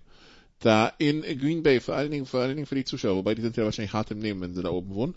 Ähm, wahrscheinlich, mal gucken, mal gucken, ob unter den Dauerkarteninhabern dann auch bei minus fünf mit Windchill Menschen oben ohne sitzen. Nun ja, ähm, das also zum, zum Einspiel und das zweite Spiel. Also wir eröffnen mit der NFC und wir schließen mit der NFC ab in der Nacht von Sonntag auf Montag. Mitternacht, äh, nee, 20 vor 1 äh, haben wir Saints Bucks, die dritte Ausgabe in diesem Jahr. Äh, das ist äh, Brady Breeze 8 und höchstwahrscheinlich das letzte Mal. Ähm, wir haben dies Jahr gesehen zwei Siege der Saints, Olaf, äh, am ersten Spieltag 34-23 und dann äh, diese Rutsche mitten in der Saison, dieses 38-3 für die Saints in Tampa. Jetzt trifft man sich im Superdome wieder. Ähm, und äh, ja, äh, es gibt ja die gute alte Weisheit, äh, ein Team in einer Saison dreimal schlagen und so weiter. Ähm, also für die Saints gilt, äh, gilt ja jetzt oder nie, für die Bucks, ja, schauen wir mal, ähm, was erwartest du von diesem Spiel? Ja, wie, also natürlich, Breeze gegen Brady, ähm, da brechen äh, oder treffen vielleicht zum letzten Mal wirklich zwei Grande äh, aufeinander. Ähm, ja, die, die Saints wissen, wie sie Brady schlagen können, den steten Druck. Ja, das kommt sehr viel natürlich aus, auf die D-Line an, denke ich mal, der, der, der Saints. Ähm, wichtiger Faktor jetzt für, für die Bucks ist natürlich jetzt Antonio Brown, der so ein bisschen in, in, in, in Groove kommt äh, und damit natürlich ähm, eine weitere ähm, hervorragende ähm, Anspielstation bietet. Also ich denke, die, die, die Bucks haben äh, im Gegensatz äh, ähm, zu anderen Teams sozusagen ihren, ihren Groove zum Ende der Saison zu den Playoffs hin gefunden. Und das wird natürlich ein anderes Matchup sein als, als jetzt in der Regular Season. Also ich sehe die Bucks da absolut nicht chancenlos. Ähm, mit einem perfekten Spieler von Brady, ähm, der ich fand auch unter dem den Druck, den er jetzt gegen Washington hatte, ähm, trotzdem perfekte Entscheidungen getroffen hat. Ähm, wenn er das wieder umsetzen kann, dann, dann denke ich mal, ist er, ist er drin. Andersrum bei den Saints, Thomas ist auch wieder im Lineup. Kamara ist aus seiner, aus seiner Covid-19-Erkrankung schnell wieder zurück. Ähm, von daher auch ähm, All Weapons Loaded. Ähm, es wird ein spannendes Ding zwischen den, zwischen den beiden. Also äh, das geilste, das schönste äh, wäre natürlich so ein richtiger Shootout, der da passiert. Ähm, das könnten wir uns alle eigentlich wünschen, äh, wenn wir die beiden da nochmal mit einem schönen Ende für die, für die Saints. Ja, das durfte ja am Ende bei dir nicht fehlen, das ist mir schon klar. ähm, ja, äh, wir, wir, wissen, Herr Wegwert hat einen Dame Kong Su da im, im äh, als Eisen im Feuer. Wie, wie siehst du dieses Duell? Ja, nicht nur. Also bei mir ist es ja wirklich so, dass also Sue und Levante David sind halt zwei meiner Top Ten Spieler wahrscheinlich, die ich äh, so rein vom äh, gut Sympathiefaktor, weiß ich, darf ich hier nicht sagen bei Sue, aber die ich einfach sehr gern mag vom, vom, von ihrem äh, von ihrer Art zu spielen und natürlich einfach deswegen, weil es meine Huskers sind, aber das sind halt schon zwei besondere Spieler. Dazu muss ich sagen, insgesamt hat Tampa Bay in der Defense extrem viele Spieler gedraftet, die ich halt sehr gerne mochte oder gehypt habe. Von daher, diese Defense ist schon ist schon so ein kleiner feuchter Traum für mich. Äh, jetzt nicht ganz wörtlich zu nehmen, bitte. Wir uh. sollten uns weiter an Nickelodeon halten. Aber, und da bin ich natürlich ein, auch ein bisschen bei Olaf, die Offense verleidet mir das natürlich so sympathietechnisch schon ein bisschen. Ne? Also Antonio Brown ist für mich da das größte No-Go, nochmal mehr, deutlich mehr als der schöne Tom, aber äh, das, das ist schon schwierig. Da, da, das, ich kann mich nicht dazu hinreißen, den Buccaneers, wie ich sonst tun würde, wenn ich mir nur die Defense angucke, das wäre jetzt so mein Team in den Playoffs sonst gewesen. Aber das interessiert jetzt vielleicht auch gar nicht so. Ich möchte nur sagen, in diesem Spiel ist aber deutlich pro Buccaneers, weil die Saints sind für mich äh, äh, da das, das größte No-Go eigentlich von den Teams, die da jetzt noch sind. Ähm, aber ich stimme bei sonst, sonst stimme ich äh, Olaf zu. Also wäre natürlich schön, wenn wir da nochmal noch mal ein ordentliches, ein ordentliches Brett von den beiden Quarterbacks sehen würden. Ich weiß nicht wirklich, ob es dazu kommt, weil vielleicht unterschätze ich Breeze aber der Trend, der zeigte für mich schon so ein bisschen nach unten, ehrlich gesagt. Also das, äh, ich finde, man merkte schon seine Limitationen jetzt auch nochmal deutlich mehr als als als bei Brady. Also das, der Arm ist wirklich nicht mehr doll. Er macht natürlich noch viel mit Antizipation und seiner Genauigkeit und seiner seiner überragenden Spielintelligenz wett, aber das ist schon sehr auf Kante genäht, finde ich, was die was die Saints in der Offense da machen. Die Saints haben natürlich eine hervorragende Defense und ich würde sagen, die bessere Defense der beiden Teams. Äh, Glaube ich, auch wenn Tampa Bay immer mal wieder Highlight-Spieler hatte, wenn Todd Bowles Defense richtig funktioniert, dann, dann kracht's, ja, aber es ist natürlich hinten ab und zu auch ein bisschen anfällig. Frage ist halt, wie weit nach hinten müssen sie eigentlich verteidigen gegen, gegen Breeze, denn das ist ja schon noch mal mehr Klein-Klein, als es eigentlich seine ganze Karriere über war und natürlich noch mal mehr limitiertes Klein-Klein wird, glaube ich, ein sehr spannendes Spiel.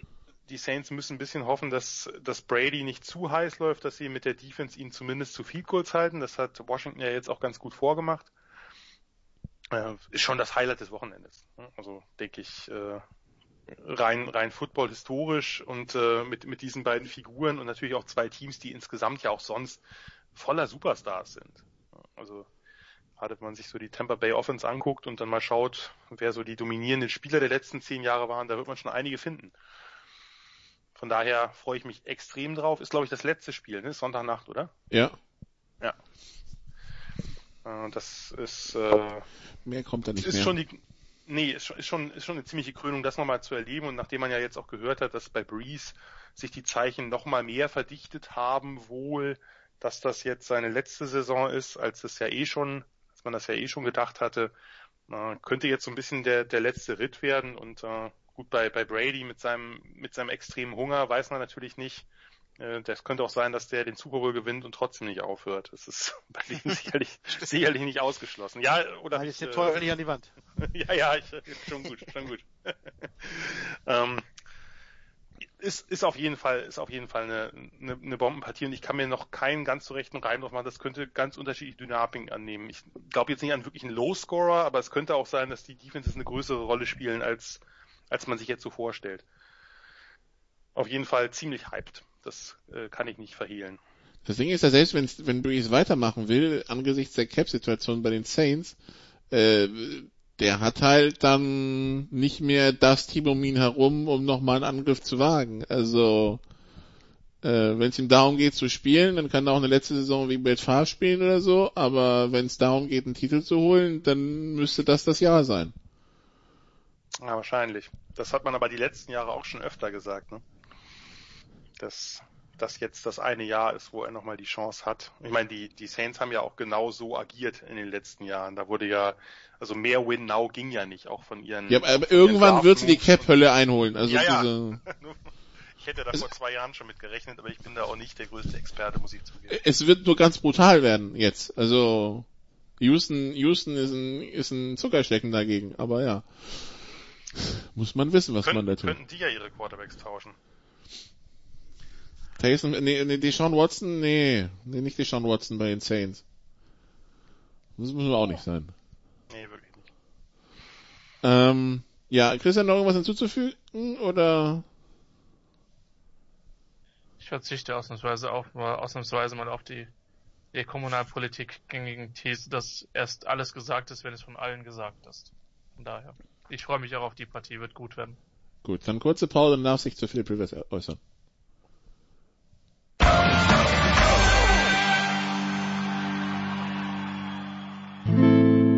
First and Ten around the league.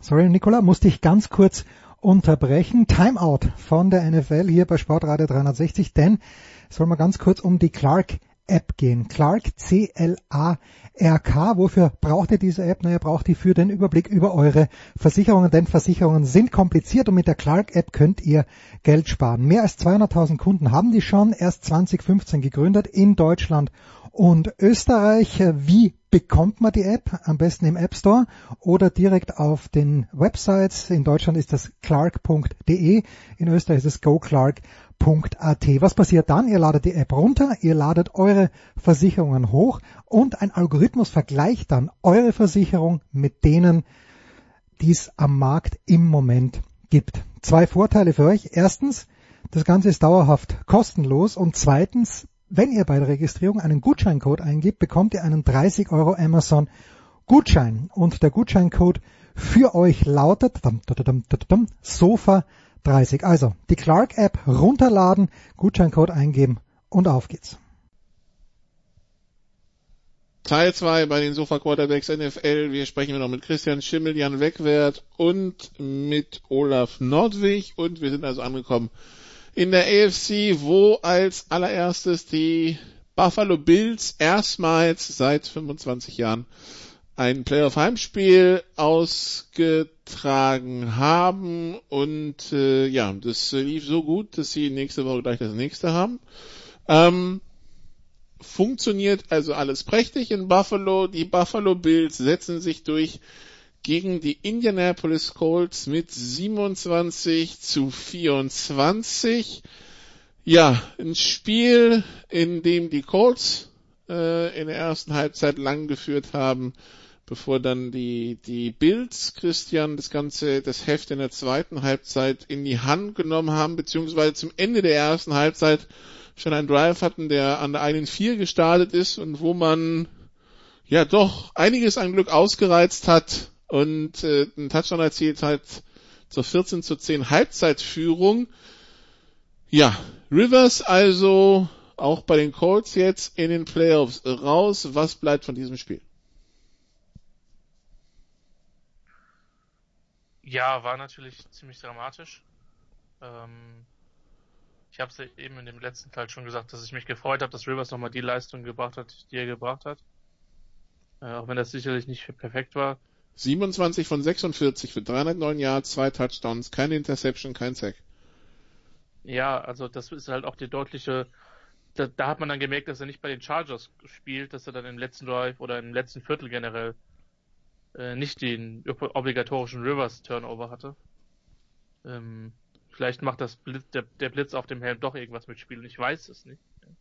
Also zu, zum Chargers, zum Chargers Ding hätte gehört, dass quasi die Colts mit auslaufender Uhr zum Ausgleich kicken und dann daneben. Ja, wobei zur Chargers Kultur hätte gehört, dass sie den Kick nicht mal aufbekommen. Also.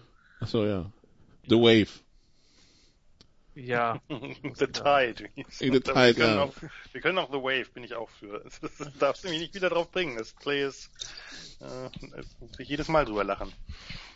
Übrigens, wo wir gerade diesen Titel schon haben, die Welle, ein durchaus gutes Kinder- und Jugendbuch an der Stelle. Das äh, sollte ja. man vielleicht nicht verlieren. Ähm, das dürften ist die einige perfekte Welle. Tja, nix. Oh, Nikola, bitte. Das ist jetzt schon ein ziemlich harter, harter kultureller Wechsel an der Stelle, aber na gut. Ähm, so hat jeder was von der heutigen Ausgabe. Das äh, wird sich freuen, auch wenn der für die Musik normalerweise der Kollege Renner zuständig ist. Übrigens, das wäre dann der nächste Member dieses GFL-TV-Teams, äh, der ja auch ein Super-Quarterback ist, um äh, diese Symbiose wiederherzustellen. Wir kriegen sie alle. Ja, Jan, und das ist, das ist übrigens die, das ist übrigens das, was du aus dieser Sendung heute Abend mitnehmen solltest, aber gut. Günther war ähm, schon in der GFL, Franz äh, hat mit mir schon äh, hier Nationalmannschaft kommentiert, also ja, ja ne? Aber irgendwann, wie gesagt, irgendwann, bisher... Irgendwann, irgendwann wird sich Thomas Pseier darüber aufregen, warum die, warum die New Yorker Lions so viel laufen. Das ist, äh, ist, ist, ist klar. Ja. Ähm, aber zurück zum Spiel. Also was mich bei den Bills gewundert hat, ist, dass sie am Anfang fand ich sehr lauflastig waren, dass sie Allen, ich will nicht sagen, den Ball ein bisschen aus der Hand genommen haben, aber dass auch damit gegen diese gute Colts Front Probleme hatten. Mein Eindruck war, dass Indy zur Pause auch da hätte die Punkte technisch ein bisschen unter Wert geschlagen worden ist. Dann hatte ich schon den Eindruck, dass die, dass die, dass die Bills das ziemlich stark übernehmen. Also wirklich, wirklich stark übernehmen. Ähm, und dann gibt's ja diesen relativ entscheidenden Touchdown. Da denkt man, ja, das Spiel ist durch. Und dann marschieren die Colts gefühlt in 22 Sekunden 70 Yards ähm, über den Platz. Äh, marschieren in dem Fall wörtlich gemeint, weil sie halt die Leute zum Teil bis ins Nirvana geblockt haben. Ich meine, ihr kennt diese Szene aus dem Michael Ower Film, äh, auf The Blind Side, wo, wo er hat seinen Gegenspieler bis drei Meter über oder 15 Meter über den Platz blockt. Den Eindruck hatte ich bei einigen äh, Blocks der, in, in, dem Drive. Ähm, und dann und dann reicht's halt für die für die für die Bills, weil die weil, weil Indianapolis dann am, ehe, am Ende nicht in der Lage ist, auch das war dann vielleicht nicht das perfekteste Game Management, ähm, dann, dann diese Geschichte zu bekommen. Und natürlich müssen wir darüber reden, dass das Spiel eigentlich vorher schon entschieden sein muss, weil es ein effektiver Fumble war. Ähm, ich fand, das war auch nicht, klar, es geht darum, berührt der Verteidiger dann den Wide Receiver, wenn er aufsteht oder nicht. Für mich war es relativ klar, dass das nicht passiert ist. Ähm, insofern mussten die Bills-Fans, die ja dann durchaus trotz zwei Playoff-Teilnahmen in den letzten drei Jahren etwas, äh, etwas gelitten waren, ähm, noch mal ein bisschen zittern aber die klar bessere Mannschaft hat gewonnen. Wobei ich finde, man hat Buffalo durchaus angemerkt, ähm, dass, dass die einfach noch nicht, also dass, dass sie die Form aus den Dolphins-Spielen nicht mitnehmen konnten. Gleichwohl man sagen muss, dass Indianapolis und insbesondere Eberfluss das super gecoacht haben. Und ähm, Eberfluss ist ja auch nicht umsonst einer der Head-Coaching-Kandidaten jetzt in dem, in dem ganzen Prozess. Das nehme ich aus dem Spiel mit. Glückwunsch an Buffalo. Die können noch weit kommen. Für Indy eine sehr ordentliche bis gute Saison ähm, mit einem mit einem sehr sehr ordentlichen Spiel verabschiedet. Ähm, es ist halt so, manchmal fliegst du halt einfach gegen bessere Mannschaften raus und das ist denen einfach gestern oder an dem Samstag passiert. Jan, die Bills mal wieder mit einem Playoff-Sieg. Ja, also äh, der, wie gesagt, meine Liebe ist ja schon ein bisschen her, aber ich würde in einem Punkt Christian zumindest latent widersprechen. Ich fand die Bills jetzt nicht klar besser. Also sind insgesamt das talentiertere Team, aber ich finde, Indianapolis hat eigentlich was liegen lassen. Also gerade in der ersten Halbzeit. Ich hatte vorher die Bills als relativ klare Favoriten gesehen, aber war von Indianapolis ziemlich, ja, überrascht ist vielleicht zu viel gesagt, aber ich fand es doch recht beeindruckend, wie gut sie das gemacht haben, gerade gegen eine Offense, die ja in den Wochen vorher total heiß gelaufen ist ich weiß gar nicht, ob die Bills so viel, also sie haben viel auf, auf Allens Runs selbst gesetzt. Also die, die, die Runner haben sie gar nicht so viel, hatte ich zumindest den Gefühl, das Gefühl müsste ich nochmal gucken, eingebunden. Allen selber ist relativ viel, hat relativ viel Designed Runs genommen, äh, gerade über außen. Da waren einige gut dabei, da waren andere nicht so gut dabei und ich weiß auch nicht, ist natürlich ein Quarterback, mit dem man das machen kann, aber wenn man jetzt sieht, wie gut er im Passing die letzten Wochen war, weiß ich nicht, wie oft man das machen sollte, es sei denn, es sind sehr wichtige Situationen. Ja, Eberflus hat das, hat das super gelöst, hat wieder, ich meine, der hat ja so ein bisschen die Cover-Tour auch wieder in die NFL reingebracht, viel mit zwei tiefen Safeties gespielt, auch viel Cover vorgespielt, dadurch kamen halt die tieferen Plays, wenn dann eigentlich entweder über die Mitte, also wirklich in diese, in diese Nahtstelle da rein zwischen den Safeties oder bei Broken Plays, und da muss man ja wirklich sagen, da hat Josh Allen natürlich ein paar sensationelle Geschosse rausgehauen, ne? aus dem Handgelenk irgendwie, die dann 30 Yards weit fliegen und meistens Gabriel Davis dann irgendwie äh, da an der Seitenlinie treffen, der dann ein paar äh, unfassbare Sideline-Catches da zeigt mit, mit, äh, mit toller Körperkontrolle. Äh, das Feld äh, durfte aber auch zweimal nicht ein Zentimeter schmaler nee, sein. Nee, das nicht. Also Davis ist ein Rookie von, von Central Florida, der wurde da genauso eingesetzt. Also wirklich au, beinahe ausschließlich als Perimeter Receiver, beinahe ausschließlich auch vertikal. Nicht das variabelste Profil, was er hatte von all den spannenden Receivern, die da in die Draft gingen, aber genau das ist halt das, was er kann. Also diese Plays halt dann an der Seitenlinie oder in der Endzone machen. Ich hoffe, Indianapolis ist zur Halbzeit raus und hat die Feldbreite nachgemessen und das auch alles regelkonform war. also das waren schon, das war schon, also da war natürlich auch ein bisschen Glück bei, müssen wir nicht drüber reden, aber das war schon relativ beeindruckend, dass er das gleich, also dreimal hat er ja so eine Dinger da, zweimal in dem, in dem äh, Touchdown Drive äh, vor der Halbzeit direkt und einmal vorher schon so ein Ding.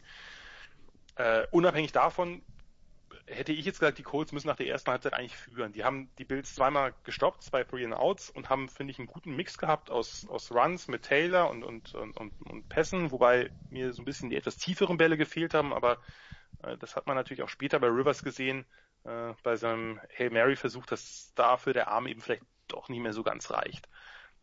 Was halt das Problem war, dass sie Probleme in der Red Zone hatten.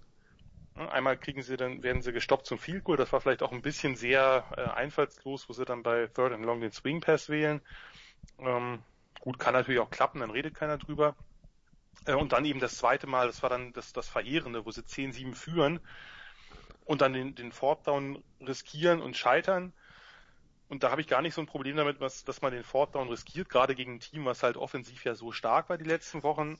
Aber da im, im, im Third Down, wenn du an einer Ein-Yard-Linie stehst und du weißt, du würdest auch das Fourth Down spielen, dann so ein, so ein war das ein Toss oder ein Outside-Run mit, mit Jonathan Taylor, das, das, das war natürlich jetzt nicht so ganz ideal, das hätte ich so nicht gemacht. Also dann, und dann kommt natürlich dieser, ja, halbe Drop, möchte ich sagen, von Michael Pittman dazu, der hat sonst ansonsten ein exzellentes Spiel gemacht und kommt nicht ganz ran beim, beim Fourth Down, dann das war, das war natürlich so ein bisschen einer der Knackpunkte. Das Spiel war ja nicht verloren dadurch, sie hätten ja geführt, aber die Bills haben das ja eben danach mit diesem 96 Jahre Touchdown Drive ausgenutzt, wo dann eben diese zwei angesprochenen Dinger von, von Gabe Davis dabei waren. Die zweite Halbzeit fand ich, also insgesamt fand ich, das war das mit Abstand beste Wildcard-Spiel von, von allen. Das war wirklich qualitativ extrem hochwertig. Das waren, gab sehr viele gute Offense-Plays, aber ich fand auch zum Beispiel relativ wenig verpasste Tackles. Also das war insgesamt einfach ein sehr sauberes Spiel. Ähm, die Bills ziehen dann erst auf 24-10 davon. Da hat man dann gesehen, dass äh, also das war dann so ein bisschen der das Duell zwischen den beiden Kickern, äh, zwischen Tyler Bass und, und Hot Rod, die beide ja Rookies sind, ähm, wo, wo Blankenship einen verschießt und Tyler Bass ja zwei lange, vor allem einen noch deutlich über 50 reinmacht. Und ich dachte eigentlich auch, das wäre ging mir genau wie Christian, es wäre gelaufen. Äh, die Colts kommen zurück, versuchen ja auch den Two-Pointer dann von der von der Ein-Yard-Linie nach ihrem ersten Touchdown. Äh, und ja, dann kommt so ein bisschen, dann kam ja so ein bisschen der schlechteste Drive der Bills, also wo die, wo man dachte, na ja, jetzt haben sie es eigentlich, jetzt haben sie es eigentlich drin äh, nach dem Field Goal und dann kam dieser dieser Drive, wo es den langen Lauf von Naheem Hines gab und dann eben äh, geht Jack Doyle in Coverage komplett verloren. Das war so der einzige wirklich ganz, ganz schlechte Defense Drive. Ja, und dann dieses Play, also das fand ich schon relativ skandalös, da würde ich auch ein bisschen weitergehen noch als Christian. Also das war ja völlig eindeutig. Das ist ein Fourth and Ten, denn dieser Pass auf Zach Pascal, der steht nach dem Catch wieder auf und das hat ja Jordan Poyer, der Safety, der mir eh in dem Spiel ziemlich gut gefallen hat, das hat er ja wirklich exzellent gemacht. Man hat ja wirklich gesehen, dass er wartet, diese, diesen Sekundenbruchteil wartet, bis die Knie von Pascal wieder weg vom Boden sind und puncht dann genau den Ball raus. Also das, da muss das Spiel eigentlich vorbei sein. Das, das war, das war glasklar und das, das dann äh, in der Review nicht zu sehen. Meine, da gab es nachher, man hat ja geguckt, was weiß ich, haben sich die beiden Schuhe vielleicht berührt oder hat, der hat die Hand ihn vorher schon berührt. Das war ja alles sehr weit weg. Also da, da gibt es eigentlich keine, keine Möglichkeit, das anders zu sehen. Und äh, ja, Call Stands, äh, äh, wirklich vollkommen unverständlich. Da habe ich mir schon Parallelen zum Music City Mistake ausgemalt. Gut, dass ich kein Bills-Fan mehr bin, weil sonst wäre, glaube ich, wirklich was im Fernseher gelandet. ähm, nee, wirklich, also da, das, das war, fand ich schon borderline skandalös. Also dieses, diesen, diesen Call dann äh, so zu tätigen. Aber einige Menschen auf Twitter, also Philip Rivers hat ja nicht nur Fans, muss man ja vielleicht mal so sagen. Weil ich habe vielleicht mehrere Leute auf Twitter, die, hey, hey, es ist Rivers, keine Sorge, der vergurkt das eh noch. Äh, Entschuldigung, Christian, war wirklich so. Äh, jetzt habe ich mir nicht ausgedacht. Und ähm, ja, war dann, also will ich jetzt gar nicht Rivers die Schuld geben, aber dann die nächsten vier Pässe haben genau minus ein Yard gebracht und die Hail Mary kam nicht mal in die Endzone. Von daher war es dann, äh, finde ich, glücklicherweise in dem Moment, jetzt ganz unabhängig von der Sympathie, aber äh, wenn sie da den, den Ausgleich oder am besten mit der Hail Mary noch einen Sieg machen würden nach diesem Call, das, äh, da kann man sich als, könnte man sich auch als neutraler Football-Fan, glaube ich, nicht so drüber freuen. Also verdient äh, war es dann schon, aber ich glaube, die Colts werden sich ärgern, weil die hatten einen guten Gameplan, da ist vieles aufgegangen und wenn sie zwei, zwei, drei Plays ein bisschen bessere Execution gehabt hätten und vielleicht ein, zwei Mal andere Playcalls, das ist natürlich am Ende immer einfach gesagt. Man sieht ja die Ergebnisse und sagt, naja, hätte man was anderes machen können dann wäre da auch ein Sieg drin gewesen. Also das war, das war eine enge Nummer und äh, hätte ich vorher nicht mit gerechnet, weil die Bills in den Wochen vorher, wie gesagt, so dominant aufgetreten sind. Aber für die Colts ähm, ist das, ist das eine Leistung gewesen, denke ich, auf die man, auf der man auch aufbauen kann, weil Rivers, ja, der hat keine schlechte Leistung, fand ich jetzt auch nicht sensationell gut, aber der Rest, da waren ja viele junge Spieler dabei, die ihre, die irgendwie ihren Stempel dem Spiel aufgedrückt haben. Von daher mit den Colts, wenn sie sich halt irgendwie, wenn entweder Rivers noch ein Jahr dranhängt und dann auch noch zumindest so ein bisschen den Arm hat, oder sie eben einen Ersatz besorgen, der, der zumindest funktional ist, ist für dieses Team was drin. So, sofern es jetzt zusammenbleibt, äh, Olaf, weil ein paar Free Agents auf der Liste, Rivers, Brissett, Mac, gut, man hat Taylor, auf den kann man wahrscheinlich verzichten. Ja. T.Y. Hilton, Justin Houston, die Nico Autry, Anthony Walker, Xavier Rhodes, Malik Hooker, ja. Ja, ist erstmal viel Arbeit für den für den Jam. Wobei ähm, natürlich das bricht natürlich sobald, sobald natürlich Rivers jetzt ähm, wie was ich nochmal schon fast erwartet ähm, seinen Ruhestand erklärt. Dann bist du natürlich auf der Suche und wie mit vielen anderen Teams auf der Suche genau diesen passenden Quarterback zu finden, wird schwer sein, wenn es so kommt, dass alle ähm, alle retiren. Ja, das ist ähm, ich hätte da nochmal, ich hätte den vierten, äh, hätte ich das Field Goal genommen. Ähm, gut, im Nachhinein natürlich das sind das, das die drei Punkte sozusagen, die fehlen, aber nee, aber da wäre ich auf sicher gegangen, trotz der der High, High Scoring Offense, der ähm, da hätte ich, aber gut, das ist die Entscheidung gewesen. Was was ich jetzt, ich bin jetzt so ein bisschen auf dem auf dem Bandwagen der Bills aufgesprungen so ein bisschen auch als, als Wiedergutmachung, weil ich habe damals in den 90er, also 91 bis 94 war das, mhm. ähm, da habe ich schon Super Bowls im Fernsehen geguckt, Jungs. Ähm, ich auch, ich hab mich so die letzten beiden von den Bills, da wurde ich Ja, und ich habe mich immer so tierisch gefreut, dass die Bills viermal im Super Bowl standen und viermal hintereinander verloren haben. Was? ja, auch gegen das. Äh, das heißt ja, du hast dich gefreut, dass die Giants gewonnen haben. Irgendwas läuft da falsch hier, Olaf. Und die, und die, und die, und die Cowboys. Ja, ja. Den, den einen nee, also, gebe ich dir, aber die anderen, die anderen drei kann ich nicht nachvollziehen, wenn du Washington Nee, also am Ende, am Ende, es war halt nur so, wir fanden es halt damals so tierisch lustig. Ne, in unseren jugendlichen Leichtsinn, hey, viermal im, im Dings, Sermon Thomas, Kelly und so im, im, im Super Bowl und die gewinnen wieder nicht und Hamilton Ball Smith und so, ähm, da haben wir so unsere Späße gemacht. Also klar, also heutzutage, ich würde den, den äh, Cowboys da überhaupt nichts mehr gönnen. Und aber ne, so als, als Wiedergutmachung. Also ich finde erstmal Josh Allen ähm, ist der Quarterback, den ich eigentlich äh, gerne sehe. Also das nicht, dass er mir auch noch mein Fantasy ähm, ähm, mein Fantasy Sieg gebracht hat. Ähm, aber ähm, von daher perfekte Leistung und, und ich hoffe, sie kommen weit. Und die Colts, wie schon gesagt, haben einen, einen guten jungen Kader zusammen. Ist so jetzt ein bisschen die, die Verlängerungswelle da, also oder die, die Free Agent Welle da, wie du angesprochen hast, Nico, oder äh, man wird sehen, was, was sie machen. Also, aber der Auftritt der, der Colts war bei weitem besser, als ich ihn ursprünglich eigentlich ähm, vorausgesehen habe oder erwartet habe.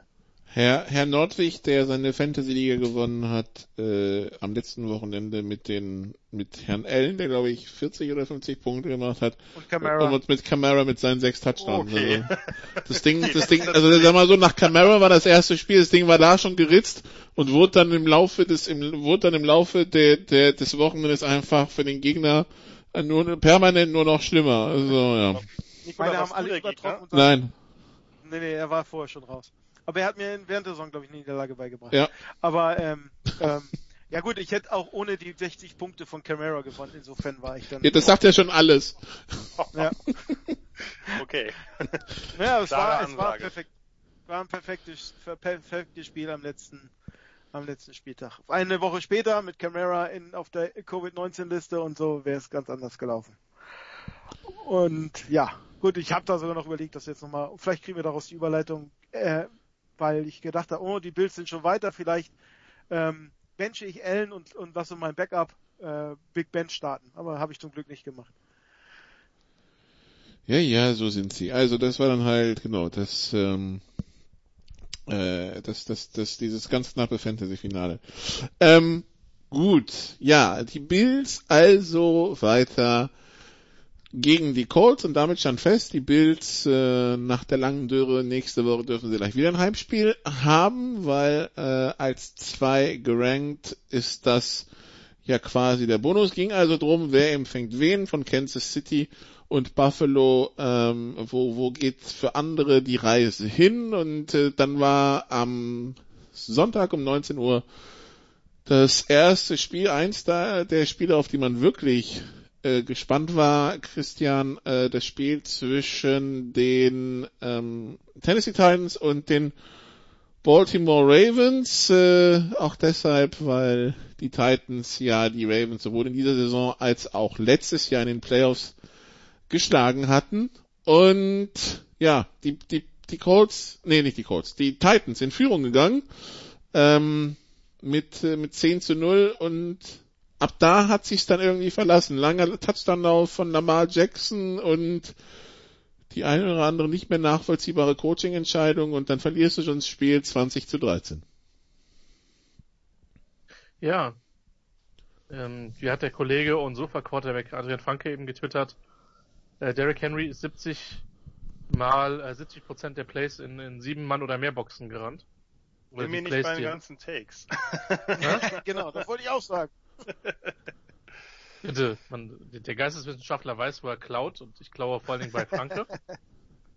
äh, aber nicht nur. Äh, ihr fandet, ihr fandet also alle die First Down, die Läufe bei First Down etwas repetitiv und erwartbar, ja? Sagen wir es mal so, als Chargers-Fan bin ich das gewohnt. Aber die Chargers sind noch nicht in den Playoffs. Aus Gründen. Ähm, ich weiß nicht, ob ja, Arthur Smith es in, in, in, Tennessee so gut oder bei den Titans so gut gefällt, dass er nochmal ein schlechtes Memo abgeben wollte für die, für die Head Coaching Searches. Ähm, keine Ahnung, aber das war ein bisschen komisch. Wobei man ehrlicherweise auch nicht sagen muss, man weiß nicht, wie viel davon Mike Rabel ist, ne? Also, das ist halt so der Punkt. Ähm, äh, da waren ein paar komische Coaching-Entscheidungen dabei. Die, die, die Ravens Offense hatte am Anfang überhaupt kein Mittel gegen das, was die Titans defensiv gemacht haben. Ähm, das sah, das sah schwierig aus, ist aber wieder so ein bisschen das Konzept, dass man ihnen halt ähm, viele Sachen wegnimmt. In der, in der zweiten Halbzeit sind sie dann halt hatten die Titans halt paar echt Probleme, die Edge zu contain, also ja, super deutsch, ähm, an den äußeren Flanken der Linie Leute aufzustellen, die das Play nach innen treiben, den Lauf vor allen Dingen. Ähm, und dann sind halt entsprechende Läufe gekommen, dann hast du dieses Lamar Jackson Play, das ihr gleich noch beschreiben dürft, was vermutlich eines der spektakulärsten der letzten Jahre gewesen ist. Ähm, auch da muss man sagen, die AFC South eine konstante Enttäuschung, ja. Die hätten durchaus zwei Teams, äh, zwei Teams weiterkommen haben. Äh, äh, aber gut, sie haben jetzt gesagt, wenn die Texten schon nicht da sind, dann lassen wir es, dann lassen wir es jetzt an der Stelle halt auch. Ähm, es ist, es fühlt sich halt so an, ähm, wie Potenzial, was gewaltig verschenkt worden ist, weil die Titans Offense einfach über die Saison insgesamt eine, eine sehr gute Partie gespielt hat. Klar, Davis war äh, über weite Strecken des Spiels draußen, aber das war insgesamt zu wenig, gleichwohl die Baltimore eine gute Defense hat. Aber auch da musst du eigentlich mit dem Gefühl weggehen, äh, da war mehr drin, zumal Baltimore wirklich eine halbe Anlauf gebraucht hat, offensiv, um, um in die Partie zu finden. Und äh, dann, dann musst du insgesamt mehr ähm, ja, da mussten mehr von profitieren, als es die Titans gemacht haben. Von daher, Baltimore mit Sicherheit ein sehr spannendes Team, was weiter ist, auch definitiv ein Team, was weit kommen kann. Ähm, nichtsdestotrotz, äh, wenn das Spiel für die Titans äh, letztlich gelaufen wäre, ähm, hätte man sich, glaube ich, nicht beschweren können, weil das war ziemlich auf Augenhöhe, fand ich.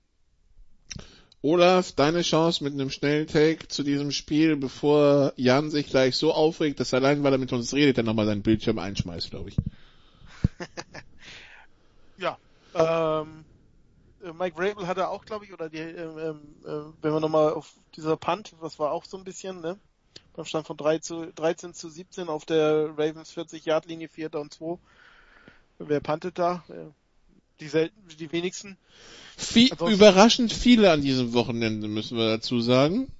ja, stimmt. Das war, glaube ich. Äh, also an diesem Wochenende war, waren wir sehr, sehr konservativ unterwegs.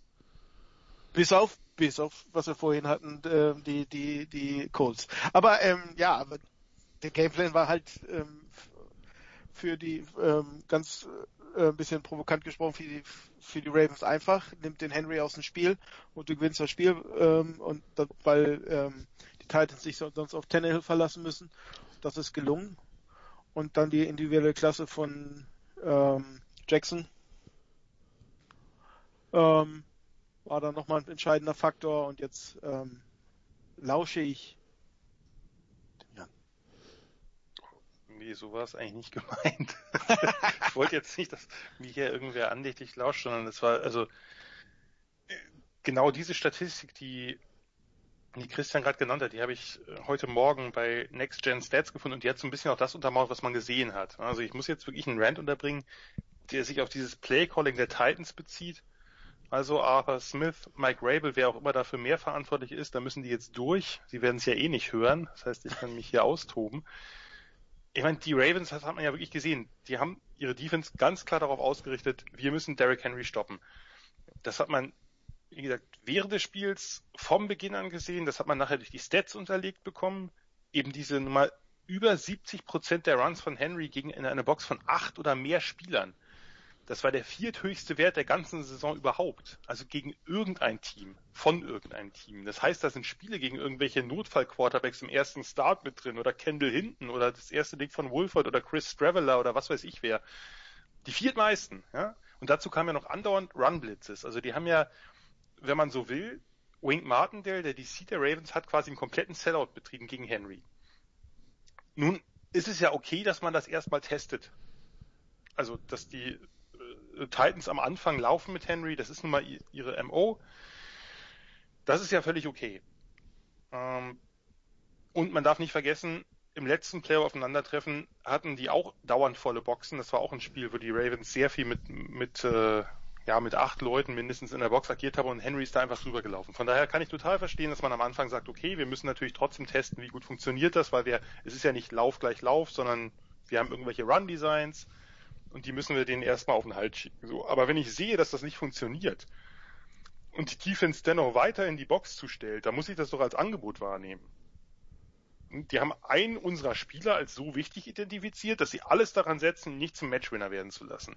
18 Jahre zur Halbzeit, 18 Jahre zur Halbzeit, Derrick Henry, glaube ich. Ne? Ja, 8 oder 9, ja, und ich glaube, es waren insgesamt 1,8 Yards bei diesen Läufen äh, in volle Boxes. Aber 8 Yards, ne? Genau, aber da weiß ich gar nicht mehr, ob der, der war, glaube ich, relativ am Ende. So acht oder neun Spieler in der Box bedeuten halt eine ganze Menge Raum dahinter und daneben.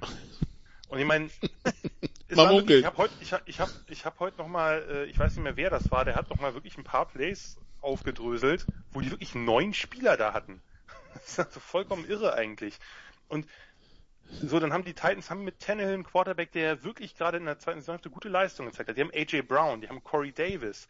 Die sind ja wirklich auch gut aufgestellt in der Offense abseits von Henry und der O-Line. Das heißt, sie haben eine ganze Menge One-on-One-Matchups gehabt und Smith oder Rabel, äh, das äh, muss, hat Christian recht, muss man natürlich ein bisschen dazu sehen. Ich habe das am Anfang alles an Smith festgemacht. Die blieben weiter bei diesen Run-Plays für Henry, der gefühlt jedes Mal exakt zwei Yards erzielte. Also Second and Eight, vielleicht mal ein Second and Nine drin. Immer und immer wieder. Und dann meistens, also dann haben sie ja auch nicht variiert, dass sie mal Tosses oder Swing Passes gemacht haben, um ihn wenigstens ein bisschen rauszubringen, sondern entweder Stretch Plays oder Up the Middle. Und das ist halt, das ist halt wirklich schlechtes Playcalling. Ich meine, das nimmt, man nimmt ja auch, man nimmt ja auch überhaupt nichts von Henrys Klasse, im Gegenteil, denn die wurde ja von Martindale und den Ravens als solche erkannt. Die haben ja gesagt, der ist so gut, den müssen wir vorne auf jeden Fall aus dem Spiel nehmen. Aber die Einladung muss ich doch dann annehmen. Das ist ja genauso, wenn ich jetzt einen Star Receiver habe und die Defense entscheidet sich ernsthaft, da drei oder gar vier Spieler auf den abzustellen, dann passe ich doch auch nicht immer auf den, immer und immer wieder und wundere mich, warum klappt das denn nicht? Sondern da suche ich mir eben, offensichtlich gibt es ja dann gute Matchups, wenn man sich auf einen Spieler so fokussiert, die aufgrund dieser Konzentration der Defense darauf, daraus entstehen. Also das ist doch absolut verheerend, wenn ich Spieler habe wie AJ Brown, wenn ich einen mobilen Quarterback habe wie Tannehill und checke nach ein paar Drives, dass die da immer mit acht Leuten mindestens in der Box stehen bei Early Downs. Da dann das ganze Spiel konsequent, das ging ja bis ins vierte Viertel, dass sie da nicht adjusted haben. Das ist, also das, das kann man sich doch nicht vorstellen, weil das werden die doch, die haben ja auch Leute, die oben sitzen irgendwie und drauf gucken und sehen, wie spielen die Ravens das. Und dann wirklich ja, um dem Ganzen die Krönung aufzusetzen, ich fand von allen fragwürdigen Punt-Entscheidungen war das wirklich die schlimmste des Wochenendes dieses 13-17 Ford and Tour an der Ravens 40. Und Rabel sagt, ja, lass mal panten. Also das ist, ja. das ist ja sowieso schon fragwürdig an dieser Stelle. Aber wenn ich ein einziges Team in der ganzen NFL aussuchen müsste, gegen die ich das, dass ich das auf gar keinen Fall machen würde, dann die Ravens mit ihrer diversen Laufattacke und Lamar Jackson, weil die können halt auch notfalls ohne Pasta ein paar First Downs rauszaubern. Die müssen nicht unbedingt ins Risiko gehen oder äh, da vielleicht dann da die Uhr anhalten, sondern die können halt ganz bequem auch mit ihrer Laufattacke und natürlich den, den Play-Action-Pässen und den Rollout-Pässen daraus. Das wäre das erste Team, wo ich sagen würde, gegen die mache ich es nicht.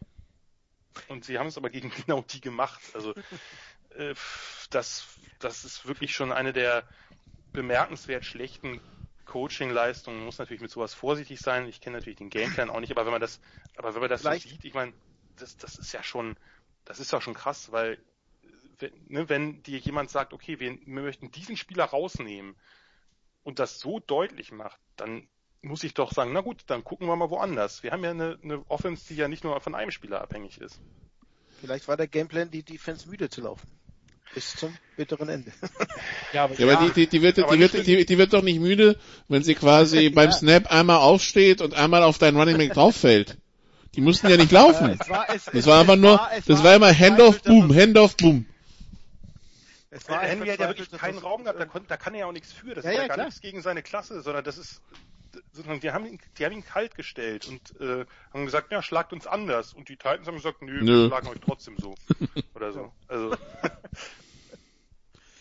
ja. Dem ist nichts hinzuzufügen. Also es war ein verzweifelter Versuch, es irgendwie zu erklären. Ja. ja. Blieb beim Versuch. Ja. Wie so vieles für die äh, Titans ja, die ja irgendwie, ja, wo man das Gefühl hat, die, da, war, da wäre mehr drin gewesen, also jetzt nicht ja. nur in diesem Spiel, sondern in der Saison insgesamt, ja.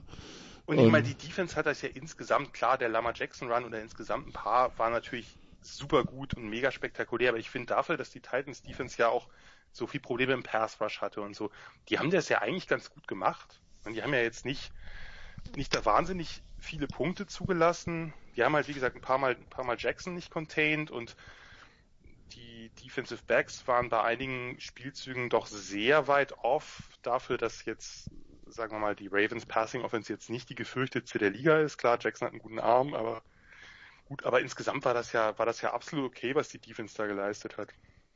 Lamar Jackson, der beim Touchdown-Lauf irgendwie den Usain Bolt, Bolt eingelegt hat, ne? Also das war schon. Ja.